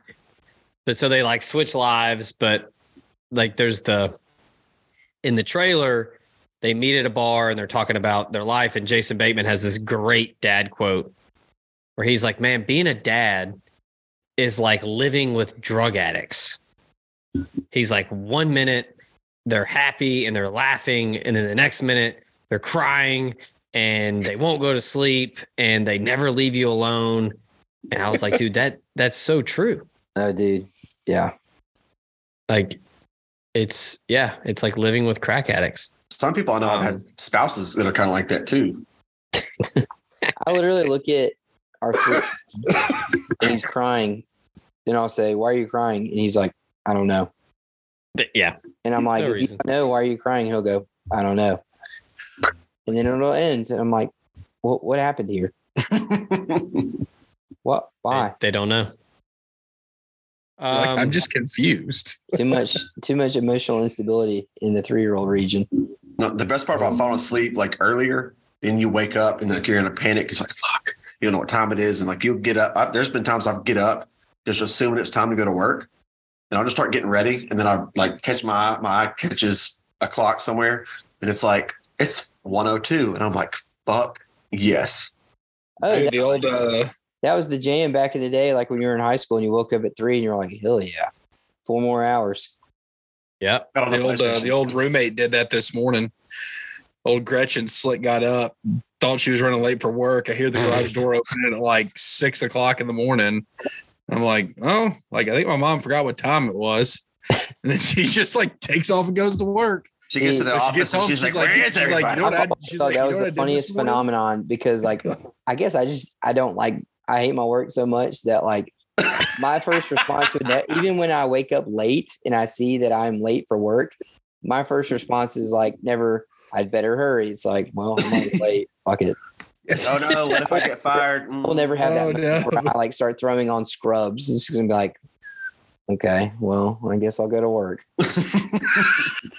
What's the worst that could happen? Yeah, I mean, I'm already like I said, I'm already late. Like, oh, you were you were 20 minutes late instead of 40. Cool. Like, Great. Now Still I'm, stuck wasn't here. here. now I'm stuck here for eight hours. What did I do? Yeah, there's yeah, there's nothing quite like when you wake up and you have that initial panic of like, I got to get up and get the day going, and then you roll over and you know slap your phone and wake it up, and then it's yeah, it's like two twelve a.m. and you're like, oh fuck yeah, Mine is usually like the rustle best. through all the covers and try to find where my phone is. Where it's pitch black, I'm just my eyes are closed and I'm just like, where is it? You like where is it? you like People- people Find the remote, or like, no. Something? People Huh? that wake up and they're like, oh, I woke up at three, and then you know what? I just was up. I'm like, no, that's me. That that that was me Yeah. two two days ago. I woke up at like four o'clock, and I laid there. Like if I if I wake up in the middle of the night and like I open my eyes, if I can just open them and look like this, I'm up. If I wake up and oh, I'm like uh-uh. I'm drooping, I'm going back to sleep. But me, I can't just go back to sleep. I'll, I'll just get up. I got up If- at 40 today, did some stuff around the house, got to work by 5:15. Can't help it. Oh, not a chance. Not a I like chance. I wake up and I realize it's still dark. Oh, we're we're we're swan diving back into sleep. I wish. I envy people that can just go to sleep. I can't do oh. it. Get, getting that I getting that second hit of the drug, Yeah, go man. back to sleep. it takes a minute, but I stay up late naturally. I have since I was little, but yeah, it once it's there, it's there. Like Oh, I lay there, yeah, I try I'm to fall asleep, and like if my my ex wife she'd be over there, like once she falls asleep, I'm just like. Hmm. 'cause, like I know I'm up for God knows how long. Rest Yeah, my peace. wife, my wife can legit fall asleep in like two point five. Yeah, Cameron has a button. She just boop. It's Ow. insane. And yeah, I'm with you, Matt. I'm a I'm a big night owl, but like I do also will have the dad tendency to fall asleep in my chair or like will doze off while I'm watching stuff. And then Yeah. I wake up at the end of the episode and I'm like, oh, well, I guess I'm reading the Wikipedia page. yeah, that's the that's the downfall of that too. The the couch fall asleep where if I wake up like an hour later, I have like a 30 minute thing where I'm like, okay, I'm on the couch. But then my I'm too stupid to be like, I should go transition to the bed. It I'm like, oh, I'm still on the couch. Okay, yeah, let's watch. Now I'm just gonna see if there's a blanket within reach. let's see what happened on the, the the end of this West Coast basketball game, and then I'm still on the couch. yeah. That's the thing. That's that's nothing puts me to sleep faster than a nine o'clock West Coast Grizzly game. like I'm done. Dude, I will tell you halftime. mm-mm. during football season, there is and now look. I love my wife. I, I oh, love her dearly. But man, that that like instantaneous feeling of freedom when she punches out, like she clocks out when Pac 12 After Dark is about to get going. And I got like at least one snack. And then I got the beer fridge down here that's full. There's like a second wind that I get. You're right. This Oregon State game is about to slap. oh man. You telling me I could stay up and watch Cal Oregon all by myself? So if I Shout had out Mark like, if I had You're telling like me- going on, You're telling me my guy at Hogwarts Legacy is about to get leveled up? Let's do it. dude, I heard that game was awesome. Pretty sick. That's what I heard. Oh no, here we go. Wait, wait, Matt, have you been to Disney World Yeah, as a father? yeah, it was a great time. It was like I feel like awesome. that's what's pulled you in. Yeah, it was a great week. Loved it. Was it really though? It was. It was. No, no. All all Hey, jokes one's- and exhaustion aside, it was it was a lot of fun. We had a blast. Now, so you, I think you're in the same camp as as York here because I feel like your oldest probably helps out a lot too, right? Mm, he doesn't help, but I can like kind of look at him and just be like, "All right, man, be be the big brother," and he can kind of do it for the most part. I Okay. will say that the Disney World trip, we did leave baby number three at home because he was pretty. Were they okay? He was pretty. Yeah, he he was a little skinnier, but yeah, he was fine. Um, York is insinuating that you left him by himself. Well, he Yeah. just he just said he's a little skinnier when they got back. he's a little skinnier. He's a little skinnier. He was he was confused, but yeah, he Reached to the good. top part of the French. He Yeah, didn't light just- any candles while y'all were gone. we just took brother one and brother two, and um, I think that was a good decision. But yeah, no, it was it was a good time, great time. Okay. I mean, All right. yeah, of course we are exhausted. You know, the whole you need a vacation after the vacation, but no, it was it was a great time. I feel like I'm going to need to invest in Adderall before I do that. Oh yeah, but see, that's probably my problem. I take like four pills every morning, and if You I forget. I'll take. Oh yeah, Oh, my guy. cheap, like I'm just cheap too. I'm We'll just talk about mainlining shit every morning. See that I think that is that's been a um that's probably why I stay up so late, but also has been a benefit for like a trip like that because like naturally like I mean it takes me a minute to get up and like wake up, but once I'm awake, I'm pretty. I've got the energy to last the day. Like I a think good that's like uh a good like marriage hack. Those whenever you're, if you have something you want to watch late night, you're like, hey, let's just go cut on a movie. You know when they're gonna fall asleep. you watch it and like they'll keep looking over at you to see if you're asleep, and like all you gotta do is go. And they're like, "Are you tired?" Like, no, no, no, I'm good. I'm good. But like, I'm not tired at all. But then that gives them the okay that they're gonna go to sleep. Sneak out, what is what is wrong with you? huh? Well, obviously I'm not married anymore, Joe. So don't take my advice. No, this is the, these are these are helpful mind games with kids. Like you you gotta you gotta flex the you gotta flex the third eye a little bit with them. I do that a lot with my oldest, where like we we bedtime is like we normally read some books, and then he asks, you know, hey, lay with me. I do a five minute timer, and then he likes to turn the timer off on my watch, and then that's that. But most of the time, he he falls asleep before the timer goes off. But if he doesn't, and I kind of roll over and he's just staring at me, I'll start to pretend like I'm closing my eyes and falling asleep. And that just kind of triggers like, okay, it's time to go to sleep. So we kind of learned on our first that is that we would like rock him till he slept, then try and put him down, which was not good because you know as soon as you put them down, they're they're awake again. You're just restarting that. And basically, the second two we were just like, see ya, and they became much better sleepers Yeah. I mean, the, yeah, the, because you the want to with your first because you're like, oh, it's my first baby. yeah. He's the best. He's the best, you know, and all Don't, that. don't drop him. and it and it backfires because they don't sleep as good until, unless you go through all of the process Uh-huh. that lasts an hour, and then we the worst thing is, second is listening two, to them just like- cry and like not let them cry it out, but like you don't want to, you don't want to, but like you have to like go through that. Yeah, So we did uh sleep training with the first one, which is essentially you put them down, you let them cry. If they're still crying after 15 minutes, you go in there, you soothe them, you kind of hang in there for about five minutes. Now the book that we read You is sue very strict on like, huh? You sue them for how much? Oh, No, soothe works. them, soothe them. Oh, Okay, suit. Jeez. Yeah. We're not Yeah. taking them to civil court. Um, Dad. but but it was always like you don't make eye contact with them. Like you go in there and you kind of like turn away and you know rub them on the back, whatever, and then that teaches them how to put themselves to sleep. yeah, that's what we did with the. We didn't sleep train, but our third one. I mean, you can just walk in and be like, "You good?" And he's like, "Yeah," and then he just goes back to sleep. It was like our first. We'd be like, "Oh, what is wrong with you?" so so you got to hope that like your routine is the same as when they go to their mom's house. Y'all don't deal with that whole. Never mind. Keep going. No, I mean like yeah, like the first one, like once they learn, they put themselves to sleep, and then like our second one, like no, it's just you you you put her in there, she's good. Like maybe she kind of sits up and just kind of hangs out by herself and plays with some toys or like pretends like she's reading a book, but Yeah, that's what our third does. Like, like, like on naps, like he, uh, we'll put him down at noon and he'll sleep till five, like straight through. But if you were to wake up, you would not know unless you went in at five and he's sitting there like, you know, crisscross applesauce, like, oh hey, what's up? yeah, I mean that's that's the dream right there. Like if your kid only napped for two hours, but they're in there for four, Yeah. and that you just didn't know, they're just in there chilling. Like, yeah, that's great. Um, Doing kid stuff.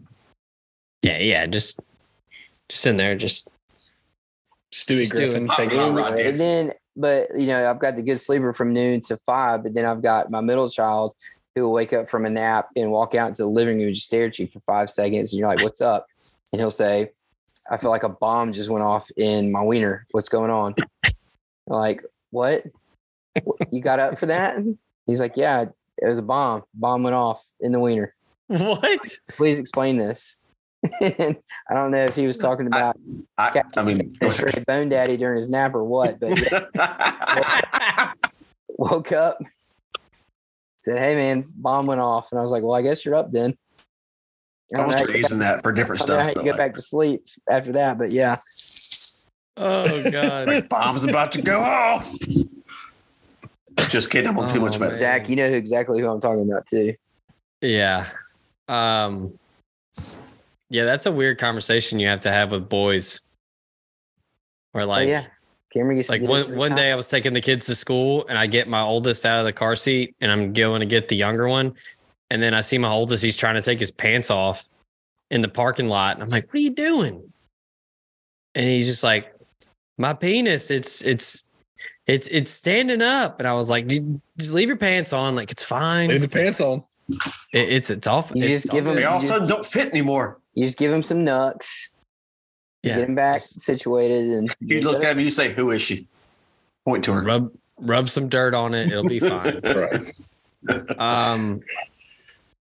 All right, couple more things before we wrap up. Uh, again, this has been the XXL edition. We we we had to talk WrestleMania, so the uh the docket's been a bit extended.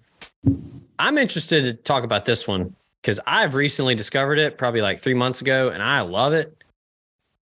What do you guys think about the sauna, and specifically a sauna like post workout? Has anyone dabbled in this? I've been in a sauna one time in my entire life, and it was uncomfortable. I didn't. Know I did not. I've like been in two. One, We did the one in YMCA, Mexico. Then we did one in Mexico, which was Yeah. The, the one in Mexico was the that was the only one I think I've ever been in was the one in Mexico. That's when they did like the, the hot and cold thing. Yeah. That was cool. We did our So- we did our, People that like it love it though. Did our Therples massage. our thermal Therples massage. spa day, yeah. So I, I I didn't get into it until a couple months ago, but they have one at the gym, and I didn't really know what the benefits were, but I started seeing more people doing it, so I was like, yeah, I'll try it. And Exfoliation. it, it I mean, like Sweat out the toxins. Muscles muscles healing faster, like it helps build up like you're recovering faster. I don't know. I think it just feels great. It feels Like- great because like you're it's not like you're you have to be outside because you don't want to be and it's steaming hot outside so you're uncomfortable. You know what you're going into in you know You can leave whenever you want.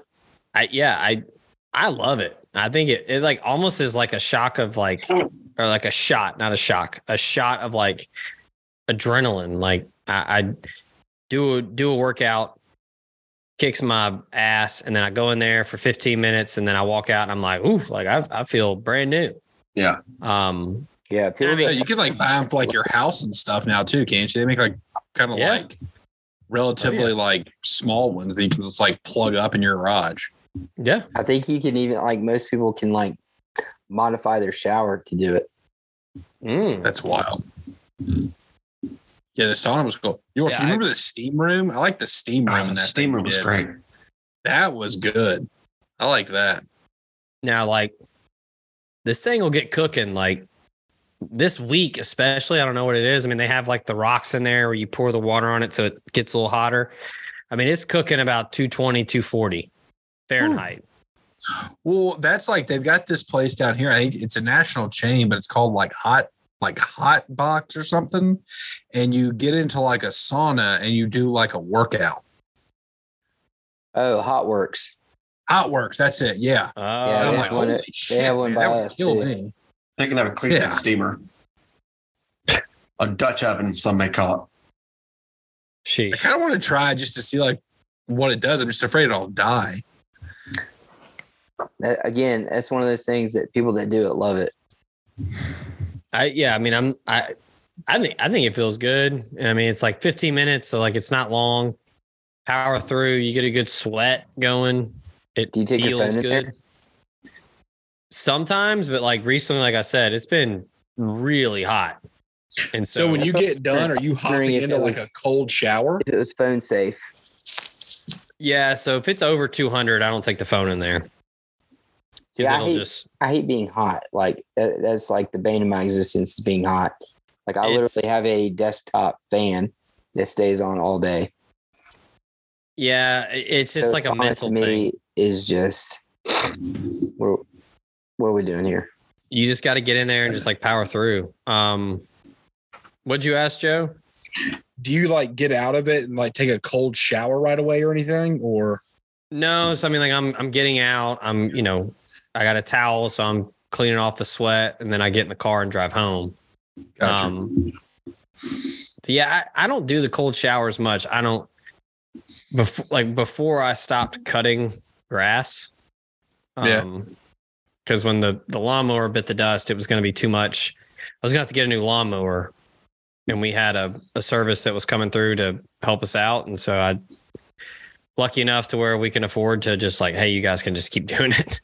Um, after a shower, like after cutting the grass in like July or August, I'm doing a cold shower. That cold, yeah. because it's I mean you know like it sucks to cut the grass in the south. Um, Correct. But yeah, I've, I've done cold tubs before. Like I've done cold salt baths when I was training for a marathon, and that's the first like minute and a half of that sucks. That's becoming like a thing now, right? Like I see like more people like Oh, they sell like legit cold tubs. You can just yeah, they're like it's becoming like a thing on like TikTok and stuff.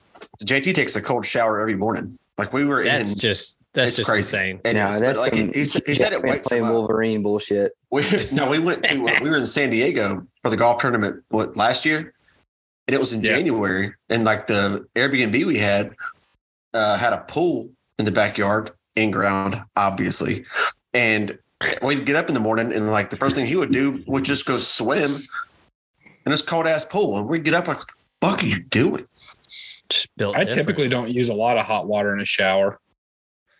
Like I'll like kind of like turn it maybe a quarter or something, but I won't use a I ton. always I always ease mine down, just get hotter. I guess I get used to it, ease it down. Yeah, I'm not going full Dracarys, but it's it's warm. because I just don't like I don't like stepping out of the shower into steam. I hate that for some reason. I don't know why. I, I just hate that. Yeah. That's yeah. I typically will always go hot. Um, but yeah, every now and then you gotta do a cold shower. Um all right, let's close up the podcast here. Let's do a little bonus draft. A little bonus draft action. We'll make it quick. Adult cartoons. I didn't know what you were gonna say. Adult. Ooh. I thought you were gonna go wrestler draft. I thought you were gonna go wrestler draft since it was the WrestleMania podcast. It's not a bad one. Adult Oh. cartoons. Let's push I've adult got, I've got, cartoons I've got mine do pretty wrestling. locked and loaded, ready to go. Okay. All right, let's let's do wrestler draft then. Let's let's push adult cartoons. I was I didn't mean to divert. no. I'm sorry. No, no, no. You, you're a good call. Wrestling, WrestleMania week. We we got to do it. Um, all right. Yes, same order. Um, so York, kick it off. Easy. Big sexy Kevin Nash. Ooh, Uh, VFL. um, yes. Favorite It's mem- favorite moment of all time. Um, Starcade '98 I mean, is that when he beat Goldberg? beat Goldberg. He, he beat Goldberg, but like Scott Hall, the whole taser situation. him. Yeah, 99 victories. it was Cut very it. controversial. We had so much Dude, that's pizza and this is a great this is Pepsi. a great great dad pull here, York. Because I when I was telling my oldest how to get out of the tub, because one time he tried to get out go- and, ra- gotta go and he chopper. he yeah he racked himself on the edge, and I was like, you got to get out like like Kevin Nash. You got to big leg over the top rope. So he had the whole. He had the whole. The pants with like the the the. They were like- the- what do you call it? They were like chaps. Yeah, the chaps. Yeah, like they had like the, leather the, fr- the fringe on the side. Yeah, the tassels. And he went to When power he, he'd I feel like take the straps when he became big sexy, that was like peak Kevin Nash. Oh yeah. Yeah, Wolfpack. I was gonna heel. say his cool appeal. It was already cool when he was the outsiders of the original NWO, but when he became like the leader of the Wolfpack, that was when he. That was when he. Oh, the wolf pack was the coolest. I had that black shirt with all the wolves. It's fucking- Oh, I think I remember you having that shirt. I remember every week I was like, Sting's going to join this. I remember week. buying an NWO Wolfpack from a kiosk in a mall in Birmingham, and my grandmother had been like, "Hey, here's thirty bucks. You can buy whatever you want to buy." And I bought a Wolfpack shirt. She was just like, yeah, "Really? Is- the whole mall is your oyster, and you got this from the kiosk." Ah, And it wasn't even like the wrestler; it was all the members of the Wolfpack, but it wasn't even like them wearing Wolfpack stuff. You could tell it was like old stock images that Yeah, they they're just putting in like red on. crop, cropping, It was like Lex. Luger when he still wore the tassels, but they made him red. made them red. Yeah. Those when he was in the Wolfpack. all right, Joe, what you got? So what? So what is the category again? Is it is it like Just childhood that you remember just- of like all or like all time? I mean, Oh. just you can do all all. time, whatever. You, I just this said is Kevin your, Your favorite, your best, whatever. I'll say, and just because I remember, because I think it was the first like pay per view that I saw. I don't know what it was on, but I think it was probably like ninety seven or ninety eight. But I remember like it might have been the first like Inferno match, Nice. And for some reason, like I really liked Kane. Like I don't know ruled back in the why, but like that dude was just badass. And I was like, hell yeah, man, this guy's awesome. That's that. I remember his first theme music, and it was legitimately kind of scary. Was terrifying. Yeah, like it was awesome, dude. Like that guy, holy They had the organs going, and then the flames exploded, and he walked out all Michael, all Michael Myers. Kane was And that was- scary back in the day. And now what? He's the mayor of Knox County. I'm saying we have so many Knoxville ties. He already. Yeah. he wore a mask for twenty years, and now he hates when people wear a mask. Cannot stand him. Cannot stand a mask, but he wore one for twenty years. A little bit of a hypocrite, but who's counting? Ah, shit. That's an all timer. York, you can go ahead and cut that clip. Put that one on TikTok. Jeez. Yeah, friend of the pod. Uh, I'm gonna get choke slammed because of that.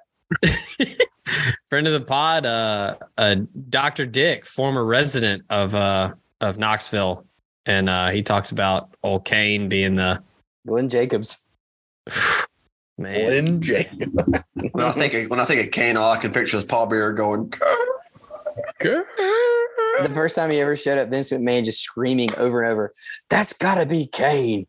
Like, if you didn't know that was Kane at that point, I don't know what to do for dude you. when when he would come out and all the flames on the turnbuckles and jim ross every time would just go oh god Yeah, I don't know right. if y'all ever went to like a WWE event live back in the day. Luckily, I was able to go to quite a bit in that Attitude Era. And when those flames popped, it was loud, like very loud. oh it was hot as shit Mhm. It's like in the forum. If even if you're sitting up top, I, if I can remember back then, oh you got lowers bro But back then, it was a pyramid. yeah, like even when the flames would come, like, come up before the game, like you can feel them like instantly. oh Yeah, Weird. That was that was me and lane um, there would be smoke in the in the first five minutes of the match because it it just couldn't clear out back then. Yeah. Me and lane splurged for for lowers back in the day for a clippers playoff game and we were like right behind the goal and dude when that shit goes off like ooh Ooh. singe some eyebrows all right matt who you going with Um, probably no surprise here, but Bret Hart, man, Bret Hart. Bret Hart is the best there is, the best there was, and the best there ever will be. He was my hero back in the day. Like, obviously, before I realized what wrestling was, like, I legitimately thought he was the baddest man on the planet. Um, he was kind of coming in after the whole Hulk Hogan Ultimate Warrior, just absolutely just choose my words here, big dudes and uh he came in and like could actually wrestle and like all of his matches had some kind of storyline and you know early to mid 90s there there wasn't anyone better than uh Bret Hart That was one like Bret Hart's like story behind the scenes story was one of the most entertaining ones that I've ever listened to. Like Yeah. when you go into the deep dives of like YouTube and yeah his whole family I mean this family is basically they're like the Kennedys of of wrestling like Yeah.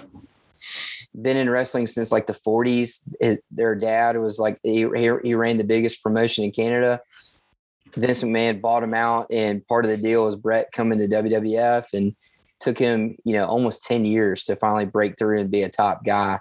And um, he's probably not the most, you know, the way wrestling is, you, you judge their success based off of who brought the money in, all the pay per view buys and stuff. And at that point in time, it wasn't bringing in the same amount of money as like a Hogan and those kind of guys, but you know, he's he is like your favorite wrestler's favorite wrestler. Like, yeah, any of these guys that get interviewed now and they get asked who was their favorite wrestler growing up, is Bret Hart. It's either Bret Hart or Shawn Michaels. And his be- his beef was with uh, Triple H once Triple H started getting a lot of say and do it right. yeah, I mean, uh, so like back in the day, this is super dorky. Back in the day, like Shawn Michaels, Triple H, Kevin Nash, Scott Hall, they were called the Kliq, and they basically tried to run backstage politics. And Mhm. Bret Hart was an old stalwart, and like him and Undertaker and a couple of maybe like Mick Foley, they would not let him break through. And finally, those guys did, and they kind of ran him out Yeah. of uh, WWE. There was some financial stuff going on too. There was a thing with Goldberg too, because Goldberg comes in and then Kevin Nash. I remember watching interviews. He was like, he was the main Bill. booker. "Yeah, he's like fuck you, Bill." They gave was like, "I'm gonna beat Nash. You." they gave Kevin Nash booking duties in WCW. The first thing he did was I'm beating Goldberg. It's like Yep. okay, Remember Eric Yeah. Bischoff? yeah, Oh, yeah. Bret Hart, Bret Hart for me was was the man. all right. Uh, I, I thought he'd be off the board by now, but I gotta go Stone Cold Steve Austin.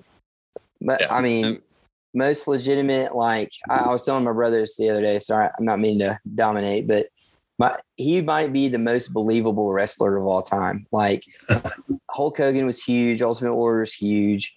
I mean, Ric Flair, to his credit, you know, top three wrestler of all time. But like, you don't look at Ric Flair and just think that guy's going to kick my ass. Like Stone Cold could walk in a room right now and be like, "Oh shit." Yeah, like like he's going to beat my ass. Like he's he's, he's Yeah. like not a wrestler. He's gonna come in there and just beat the fuck out of you. Like I he is the thought- most believable submission. wrestler that has ever Yeah. maybe come through, other than a couple of the other guys. I mean, guys like Ken Shamrock who literally could kill you, but like Yeah. Stone Cold is the most believable. Like when he came in and acted tough, you're like, yeah, he's not faking it. Like he's tough. Yeah, I mean, you you had uh, y- to the credit of like being tough. You you recently had the video that surfaced of him uh gassing up his his Ford Focus that went viral. Yeah. Um, which was him recording himself. Um, but like, yeah, honestly, like y- you know, you've got your heels and then you've got your faces. I mean, he was kind of both. Yeah. Like, Was he was ever, a- was he, well, he wasn't a heel, but he was a fan. In fact, no one ever Yeah, was like, he, "Ah." he started he started off as a Yeah. heel and his match with Bret Hart at WrestleMania 13, they flipped it. It was like it was a double heel turn. Bret Hart became a heel because he was not as popular anymore. He was kind of eh, basically phasing out. And everybody was already kind of cheering Austin and they made it official. And he was like the fan favorite after that. And Yeah. yeah, he's always been like the anti-hero. Like I'm never going to be like fully good, but like they tried to turn him heel. I think after WrestleMania 17, and like fully like made him heal, changed his music. He acted like a jerk, and he still got the biggest cheer of the night. Like you just Yeah. you you couldn't make him unpopular. he wasted Yeah, I mean- so many beers. I actually caught one of his beers at Did the, really? uh, oh at the pyramid. It was Miller Lite. It was uh kind of crushed. God. It- yeah, it's still in my dad's office. No way. Mhm. Yep. I was like, I was like 14, and he was like, "Don't tell your mom." When we brought it home, No That's offense. incredible. Yep. Um, yeah, I mean, like he he had this just like innate ability to be hated but loved at the same time. I mean, he had everything. The look. I mean, in the ring, could still move. He had that hard hitting style, um, but still could be technical and could make matches. that's the You know, thing. lo- if you ever go back and watch Stone Cold matches, like it kind of changed in like the mid 2000s. You had guys like Eddie Guerrero and Kurt Angle and those guys that could actually wrestle for 60 minutes. They kind of changed it a little bit. But if you go back and watch most of Stone Cold's matches, half the matches aren't even in the ring. It's just them walking around the stadium just beating the hell out of each Yeah. other. Trash He wasn't wrestling. He just just beating it. I mean, and then they do it for 30 minutes and everybody would eat it up. I mean, just the look, the mic skills, the marketability. I mean, he And was had- just he had like two things going for him. He, he had his biggest feud back in the day was with Vince McMahon, and they, there's Oh, been yeah. tons of documentaries talking about it, and you know people talking about wrestling.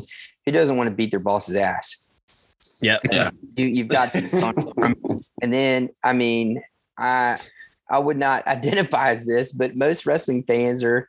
You know, a little rough around the edges and a little redneck, and he was the He redneck. spoke to that. Yeah. He Yeah. was. And so you got two things going for him. And not only that, he was cool. I mean, so Oh yeah. how can you lose? Yeah, he's the beer swilling redneck that hated his boss, He, was, he called himself the bionic redneck. I mean, I mean, yeah, the the face of the Attitude Era. Um, uh, yeah, he. I mean, he's fun. Like he he he did everything perfectly. Like even when he got to where he was starting to get phased out, and was old, still got the biggest pop when that Yeah. when that glass would shatter. I mean, just on an I was all about time. to say He- you have he's two the- options for uh, intro song. he is he is one of those guys. Like if you make those conversations, like who are the three people you don't want to have a beer with?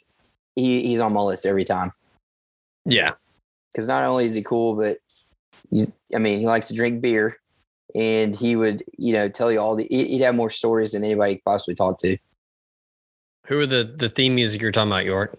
Stone Cold or who? It's got to be sort of a glass breaking or a wolf. See, what? Well, I'll, I'll table it. like 'cause we that? might we might get to it. Um, I'm not going to include right. him on my three, but Triple H's entrance is incredible with the with the water spit. Yeah. so insane. Goldberg's is too. With the sparks. Oh, and he and he would he would always blow the smoke out of his nose. He would breathe it in through his nose and blow it out his mouth. It was awesome.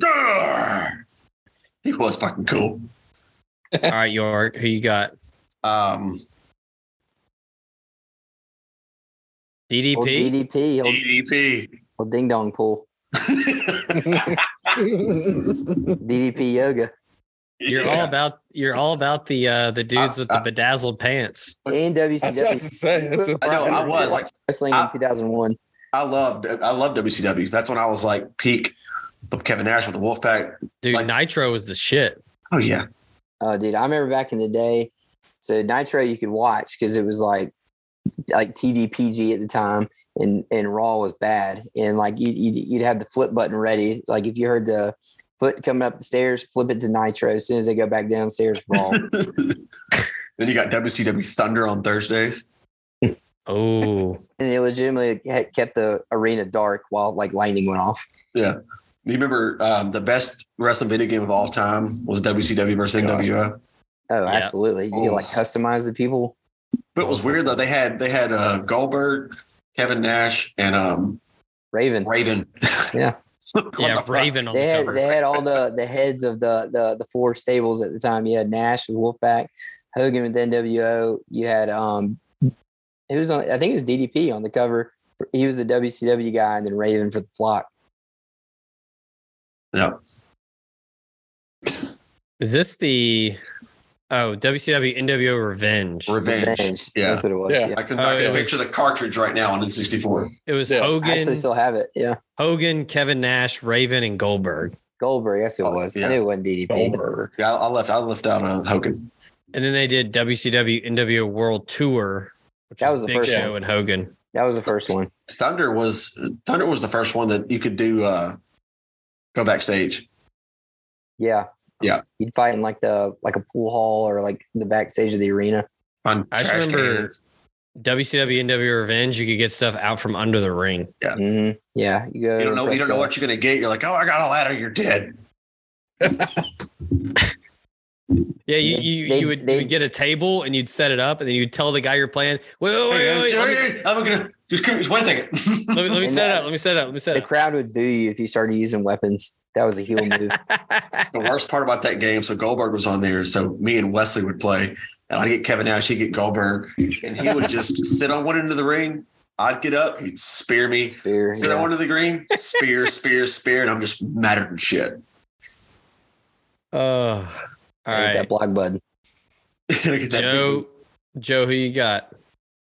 Uh, I would say kind of. Fo- I feel bad 'cause I'm kind of focusing on a certain era, but it was when I really watched it. I guess. Um, I think any and everything in any iteration that Mick Foley did, he sold it and he sold it well, and he was awesome for doing it that way. Yeah, he's beloved.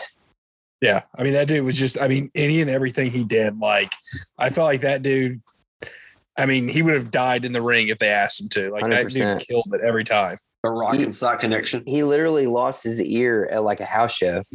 Like they said, Ric. He came back and he was like holding his ear, and Ric Flair was like, "Dude, this is like a Tuesday in Des Moines. Like, what are you doing?" it wasn't in Des Moines, but it was. He was, dude. You got you. We're not even on TV. Like, who cares? Yeah, Mick Foley was man. Mick Foley has the best, the biggest and best pop in wrestling history. The night he beat The Rock for the championship was the biggest pop ever. oh shit. Mhm. Uh, post three count pop. Yep. Same Those are- exploded. All right, Matt, who you going with next? Ooh, this may be unpopular just 'cause- well, I don't maybe not just because of who he is now and he's not so much wrestling anymore. But uh, I got to go with The Rock. Dude. Yeah. He- yeah, Back yeah. in the day, when you go to school on Tuesday and you talk about Raw, majority of people were Stone Cold guys, and I was a Rock guy. I always, anytime those two went up, I cheered for the Rock. I mean, He was, he he- was the perfect like if villain. he, if he was a heel, he was good Yeah. he could he could run down anybody. And then when he was a baby face, all the stuff he said, everybody laughed at. And he was pretty limited in the ring, I would say. But like again, back in the day, there weren't a lot of technical guys. I mean, they were just punching and kicking each other. And he had all the big moves. He He had the the- yeah. elbow. He had all the quotes. I mean, he's he probably has the the most sayings and quotes of anybody. Um, but yeah, I gotta go the Rock. The Brahma Bull. God, that was going to be my next one. Hmm. um. All right, Matt, you'll probably like this one. I'm going to go uh, deep into the archives at this point, but we were still, you know, we grew up in this era. I'm going to go Rowdy, Roddy Piper. I was just I talking about him earlier today. I mean, just one of the one of the perfect heels. Um, you know, you just mentioned babyface with Rock. I mean, when when Piper was a babyface intercontinental champion, like he had one of the better runs. Uh, marketability was fantastic. Great on the mic. I mean, probably one of the better voices in wrestling. Uh, one top five on the mic for sure. like had that raspy, like. Couldn't wrestle for shit. All, but- all he did was kick and rake people's eyes, and he could still Yeah. there for twenty minutes and pull it off. but man like he you know um you know he had that one thing that uh he would always say like he would always get at hulk hogan where he was like the only the only reason people like you is because they hate you so much Hmm. and like you know everybody loved hulk hogan back then so like he was just like a great heel He legitimately Um, did not like Hulk Hogan either. He wouldn't. Uh, he refused to let Hulk Hogan pin him. Backstage, I he would not let Hulk Hogan pin him. Shit. But yeah, tons of great promos. Uh, him and Ho- Hogan's feud was great, and I mean, you know, you had the kilts, you had the bagpipes. He I was the same just- way. He was a bad guy, and everybody cheered him. Yeah, Yeah. I loved him, and I mean, like longevity though, like he wrestled for a while. hmm Yeah, he left to go try and do movies, and it, it, of course, you know, back then wrestlers were not yeah. marketable as actors, and he came back and had another good run. Um, yeah, I was talking with somebody earlier today about Mania matches, and um, his match versus Bret Hart at eight is incredible. Like, if you don't know the backstory, nobody ever beat Roddy Piper clean. Like, if you beat Roddy Piper, it's because he disqualified himself or something like that. And um, he was friends with the Hart family growing up, and he knew that Vince McMahon was trying to make Bret a legitimate like guy and uh, he let Bret pin him at uh, at eight, and he didn't even let Hogan pin him. And the whole thing was cool. Like midway through the match, he like tries to revert back to being a bad guy. He's got like the ring bell.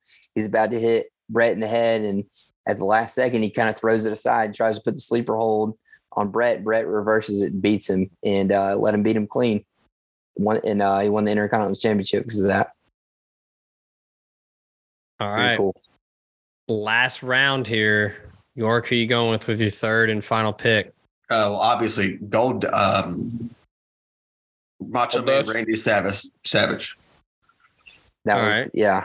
I wanted to go shiny and go Gold Dust, but fuck that.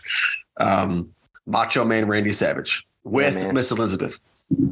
Oh, I was always a Savage guy. When it was Savage and, and Hogan, I was always a Savage guy. He's so awesome. But he always had heart attack just written all over his face. voted the greatest intercontinental champion of all time. Yep. His match with Steamboat, best intercontinental match ever of all time. Maybe possibly top three wrestling match ever. You know, a lot of people say he was like the Rock before the Rock Yeah, he had just as many sayings and had the cool on the mic. all the cool gear. Yeah, great pick, Joe. Great finishing move. Ooh, I would say just because he was to me at the time, he was just cool as shit. Was Triple H? Yeah. He was just Oh, cool. no. Like I mean, he, he was like Triple H is cool as shit. I don't care what Zach says. yeah. I mean, it's just like when you're like that age and he's there, like he's just cool as shit. Like I mean, just, if he can't beat you, he, he's he's going and getting a sledgehammer and knocking you out. he's got the coolest ring entrance other than the Undertaker ever. I mean, it's just Yeah, it's just simple sometimes. yeah. I mean, Triple H is the man. Are you ready to play the game? One of the best theme songs ever. Great, X-Pac. great, great hair. Great hair. Good finishing move, the pedigree. Nobody ever did that. Yeah. Yeah. Was the leader Right. of DX. DX. Yeah. Hmm. Man, one of the more underrated groups. I don't think they get enough credit. There've been some good groups, but man, DX was fun. Yeah, back in the day, it was DX or NWO. You either picked Road or. Dog, X Pac, Chyna. Rest Shawn in Chyna. Michaels for the first couple of years. Yeah. Chyna. All right. Final pick here, Matt. I feel like I know who you're going with, but I, I, you, you might throw me a curveball. I know who he's going with. I think I might throw you a curveball. Um, again, we were talking about how like back in the Attitude Era, it was just like just punching and kicking, hitting people with chairs. It was all kind of just the storyline, soap opera stuff. And this guy kind came in and kind of changed it and made it like you had a respectable portion of wrestling where you could actually wrestle and you know have a 40 minute match that didn't seem like it was 40 and not only that was he was good on the mic and he was could be funny when he wanted to but uh kurt angle. I'm a huge kurt angle fan. I love him. Uh he's awesome. He could either be funny and you know be the goofy guy or at the Olympic gold medal. Gold medalist. Yeah. yeah. Who also trained at foxcatcher. Um Yep. Just a little tie back. But yeah, he um or he could be just absolute savage and he had that legitimate like this guy could literally beat it, beat up anybody. And uh yeah, big Kurt Angle guy. I saw him at the Atlanta airport the first time I was ever in Atlanta, and he was, I mean, he was all of five six, but just yoked and looks like he could barely move. Yeah, His shoulders, like his Built like a shoulders, just brick like- shit house. he broke his neck. insane. Yeah, He, he broke his neck before the Olympics, and he was getting like shots in his neck just so he'd go numb, and then he would and then he won a gold medal. yeah, For the, for the love of dude's the game. insane. All right, I'm gonna close it up here with a bang. I am going with Sting. yeah, good I one. mean, Yeah. that's always a good one. Everybody, everybody loves Sting. I mean, long career, WCW, um, you know, big time player in TNA. Uh, you know, had the like pre pre Sting, you know, career, and then he had the. I mean, he really hit his stride with the face paint and coming out of the rafters. I I mean, in the ring was really good. Had the eerie promo stuff on the mic. Fans loved him. Super marketable because he was kind of a, you know, instantly a villain. And I The mean, black baseball bat. yeah, I mean, had the trench coat, like, or I guess it was a trench He was coat or a like the duster. guy. He was like WCW's like defense against the NWO. Yeah, I mean, like He he, like he, um, Thought the red face paint was so badass. Uh, yeah, and then he started like loosening up a little bit. I actually he, story. Uh, so the Wednesday night before that, uh, he joined the Wolfpack live on Nitro. They practiced it in Memphis. So I saw him join the Wolfpack like four days or five days Oh, before shit. he joined. And yeah, it was at the Mid South Coliseum. He wrestled Bret Hart. And in the middle of him wrestling Bret Hart, the NWO comes out and starts uh, trying to beat up Sting. And the Wolfpack, Nash, Konnan, and Luger came out and saved him and uh, they offered him the Wolfpack shirt. He joined that night. They like did a run through, and then they did the same exact thing on uh on Nitro on, on the next Monday. It was a little different because he started off putting on the NWO shirt and then he ripped it off and put on the Wolfpack shirt. But yeah, they practiced it in Memphis the week before, and then uh, so like we all knew he was joining. dang, Wild. I'd have went straight Close. to Vegas. closing it up with inside baseball. Yeah, it's cool. I love it. All right, dude. Episode Impact. 11. Jam packed. What a marathon. Uh, dude, I mean, come on. The heel deal, Rad Dad podcast crossover couldn't have gone any better. Um, It could have. Let's well, go back to the beginning. Let's go back Shots to up. uh, Tom Hanks stuck in the airport. Go to Captain O'Hare. Shout out to uh to Lane for joining earlier. Um I didn't realize Yeah, he was big- on vacation. That is hilarious. Uh, yeah, he, he called me. He called me earlier and was like, "I don't think I can do it." And I was like, "I'll send you the link. Just just do it if you can." So he he wanted to be here, so I'm glad we got some time with old Lane. Um, talking WrestleMania 39 this weekend, April 1st and 2nd in Hollywood. It's gonna be a doozy. Um, Matt, appreciate you coming on. This was uh, this Thanks was for having me. Appreciate it. We'll, yeah, uh, that was we'll awesome. have you man. We'll have you back. We'll, we'll we'll do some more dad stuff. We'll we'll we'll have you back for some more wrestling. We got SummerSlam later this year. Um, but yeah, so uh, what a time for Hey, uh, next next time, what we ought to do is just kind of send a Zoom link to not the real M Howie Five. I See if he joins. see if that coward will Maybe show it's- his face. Step can't believe that guy didn't uh, I'll be a say anything back to y'all. He's a jerk. I know. York, you got to keep texting him. I will. Like, hey man, let's miss you, dog. Hey, do you see the podcast? Like, comment, subscribe. hey, you interested in Um, a draft? we did two last week. yeah. All right. Uh that's gonna do it. Episode 11. This was fun for Matt, for Lane, for York, for Joe. I'm Zach. Thank y'all for tuning in. Um, again, shout out to Michelob Ultra sponsoring the show. And uh, before we before we get out of here, I do want to give a shout out to uh, a good buddy. Check out Two Buck Sports podcasts. They uh, they've been they, they've had a good run. Um, been going for a while now. Uh, talk a lot of sports. They got a good thing over there. Go check them out.